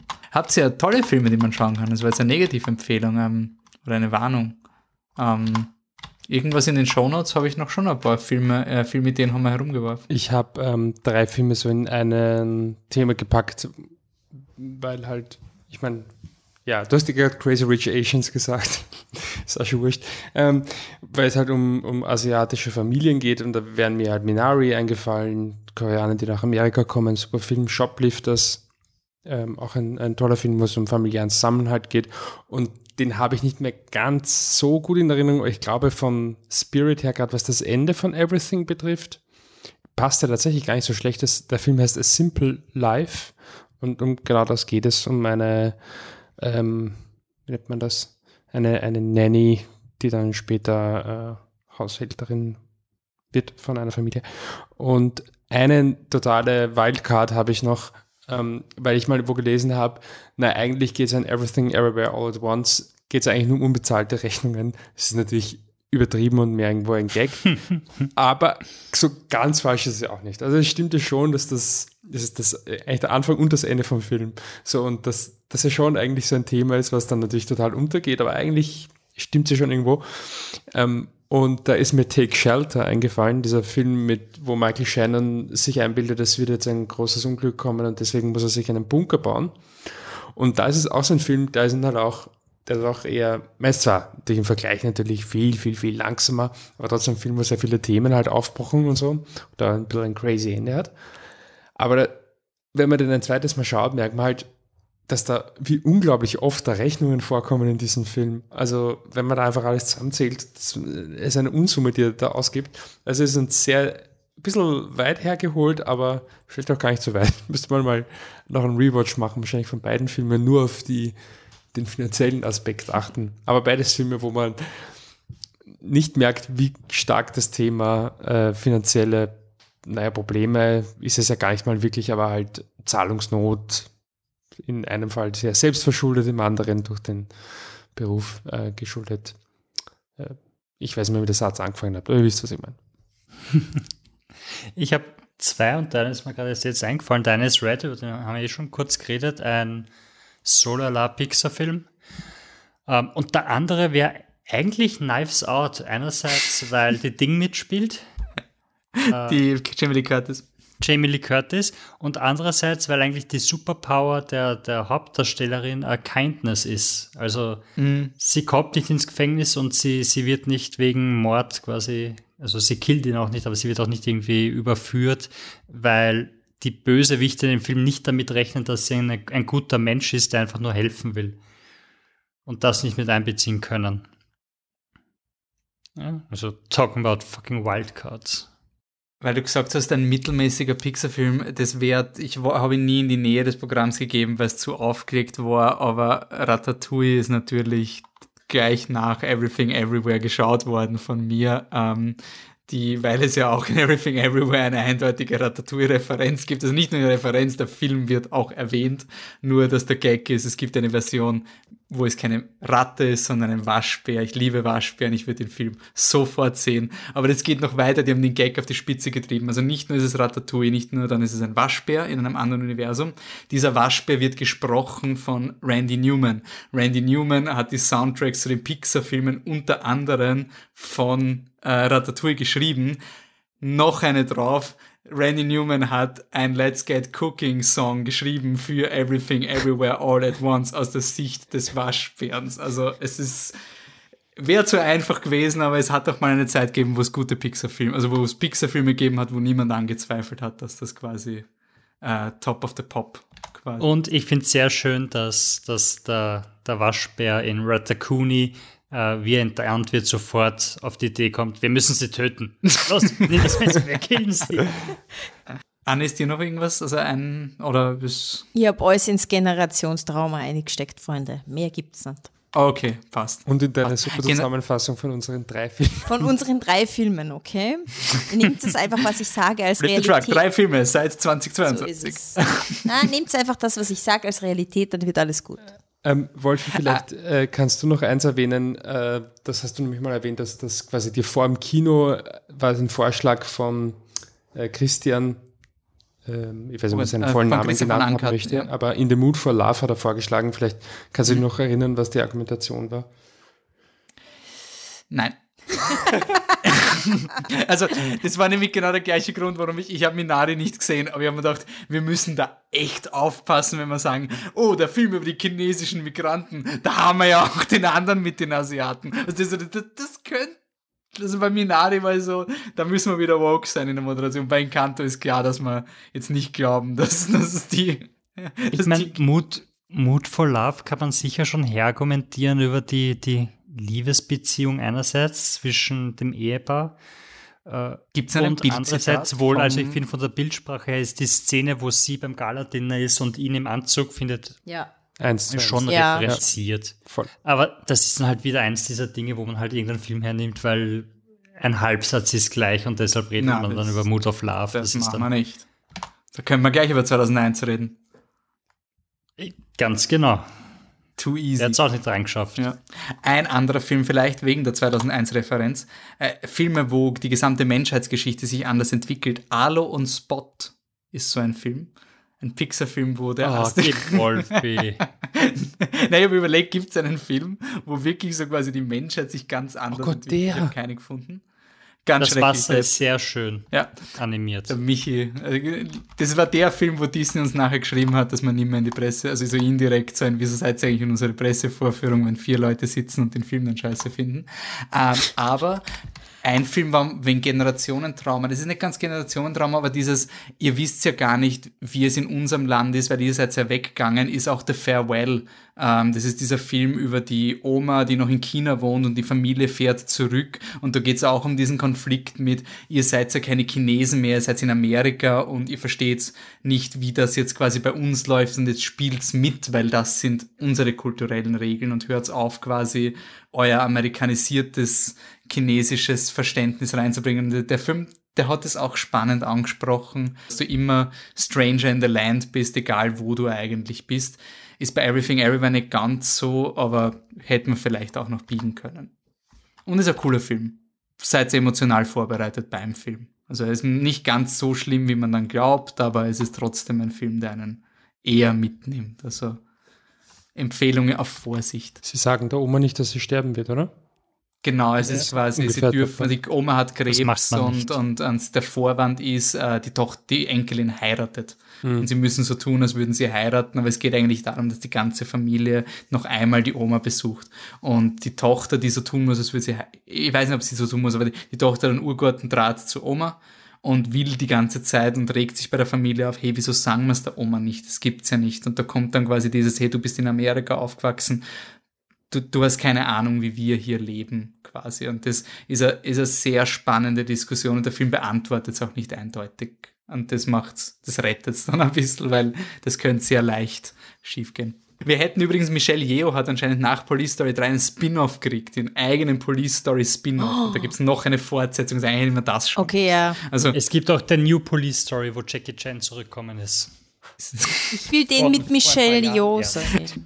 Ja. Es ist aber überraschend leicht, diese Blu-rays auch zu finden. Also das sind schon eher die Filme, die man wirklich, obwohl man sich denken wird, ist vielleicht nicht so Standard. Es ist leicht zu kriegen. Naja, aber das, das Hongkong-Kino ist ja. ja doch auch westlich sehr verbreitet und anerkannt.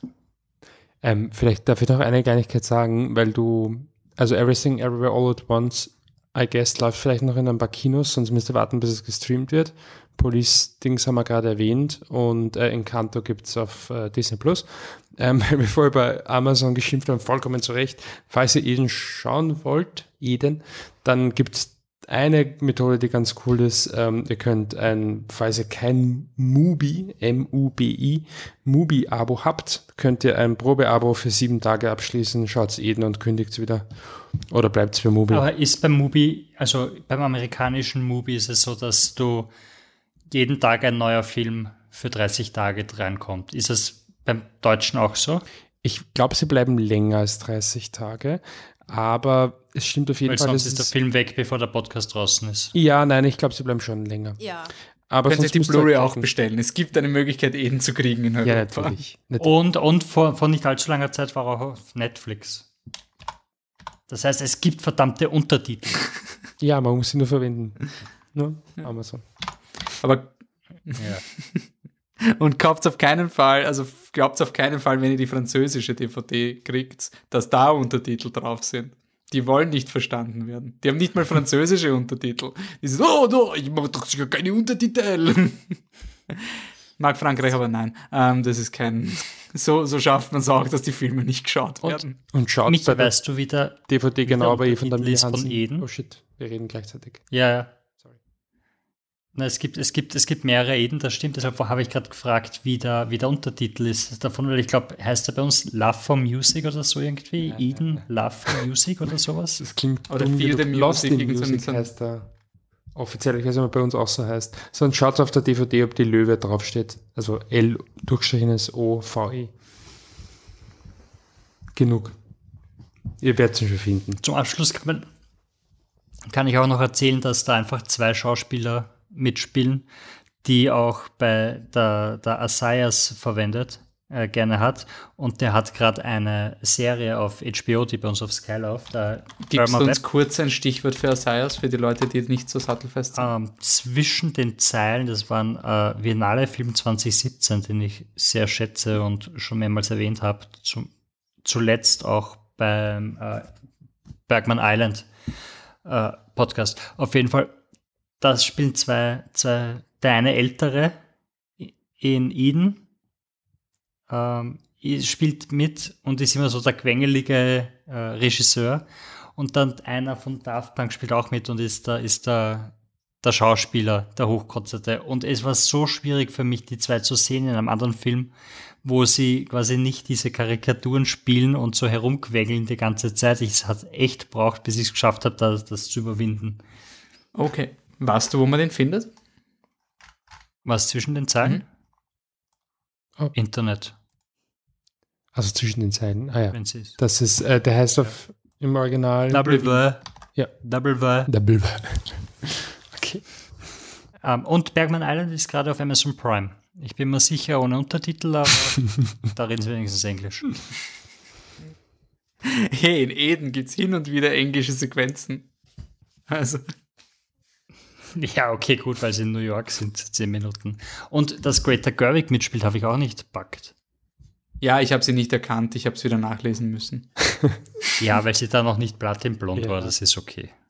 Haarfarben sind schwierig. Ich habe es auch vergessen, obwohl ich den Film ja damals zweimal gesehen habe und dann ähm, sind halt die Credits am Anfang und da steht halt, ähm, da stand sie nicht, also ich habe es ja als Schauspielerin nicht entdeckt, weil ich irgendwie so, dass sie halt irgendein Executive Producer oder irgendwas ist.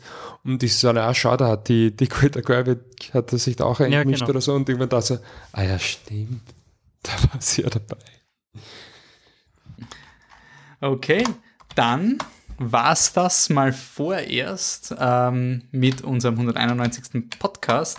Die nächste Folge kommt bestimmt, wir wissen nur noch nicht wann. Äh, wie gesagt, wir machen, wir haben gesagt, weniger Folgen dafür, bessere, also quasi mehr Vorarbeit und mehr Quervernetzungen. Das ist der the, the price we pay.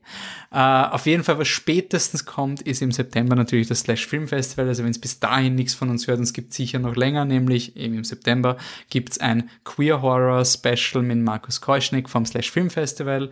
Um, da reden wir über Chucky natürlich, aber ich habe das Slash äh, so über, über Queer Horror geködert und sie haben auch anscheinend eine Queer Horror Programmschiene, also als hätten wir es geplant.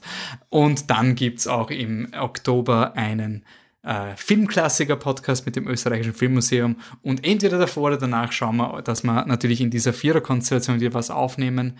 Es ist aber wirklich so, wir wollen noch die Filme screenen, es gibt ein paar Potential Candidates äh, und die werden wir einfach ausmachen. Ich kann jetzt mal spoilern, Thor Love and Thunder wird's nicht. Ähm, aber vielleicht wird der Lichtspielplatz sich dafür hergeben. Das gibt's noch. Sollten wir noch kurz erwähnen, dass es auch Doctor Strange gibt und der hat äh, Multiverse sogar im Titel. Können und wir deswegen wir angry, erwähnen? Naja, können wir deswegen. Ich glaube, ich habe sogar erwähnt, dass Doctor Strange dieses Jahr im Kino war. Ja, ähm, das, ich meine, das hätte fast drei Multiverse-Gefühl. Ja, gegeben. Aber es, es ist deswegen interessant, weil theoretisch schuldet uns der Lichtspielplatz, Salzburger Film-Podcast, der, der extrem cool ist, noch eine Folge über Doctor Strange oder generell über das Marvel Cinematic Universe, weil das ja, Leute den Film sind gesehen und sich dachten, na. Nein, ich habe den bei der eh, aber die, die sind ja begeistert von, vom Marvel Cinematic Universe. Ich will einfach wissen, ich will das hören, also ich will einfach sagen, wieso, weil mich interessiert es einfach. Ähm, Ja, ne, wirklich, wenn du, wenn du ehrlich enthusiastisch dafür bist, will ich schon wissen. Also der Podcast steht theoretisch aus, aber das, den machen wir auch, wenn wir wollen. Also, das sollen sie uns mal erklären. Passt. Dann sage ich danke fürs Zuhören, äh, danke fürs Downloaden. Ihr habt es anscheinend, wenn entweder schnell vorgespult und hört jetzt das letzte Segment oder ihr habt es im Podcast-Wiki als Ganzes gehört. Das ist natürlich super cool. Äh, empfehlt den Podcast weiter, interagiert mit uns, schreibt uns die Quervernetzungen zu Everything, Everywhere oder die neuen Filme, die es gerade im Kino laufen. Äh, wie gesagt, wir reden jetzt immer recht verspätet. Der Film war im Mai draußen, unser Podcast kommt später. Das heißt aber nicht, dass wir nicht über aktuelle Filme posten. Also hin und wieder seht ihr auch so Top Gun-Sachen, wenn Top Gun rauskommt. So. Also wir wollen schon noch aktuell bleiben, aber die Podcasts selber werden einfach verzögert sein, weil nur so können wir die Qualität halten. Und deswegen Tagesgeschäft, aktuelle Sachen auf Instagram, Facebook, Twitter, Flip the Truck. Nur auf Twitter, flip-the-truck. Ich freue mich auf die nächste Zeit im Kino. Danke, dass ihr drei wieder dabei wart. Bis zum nächsten Mal. Ciao. Tschüss. Tschüss. Tschüss.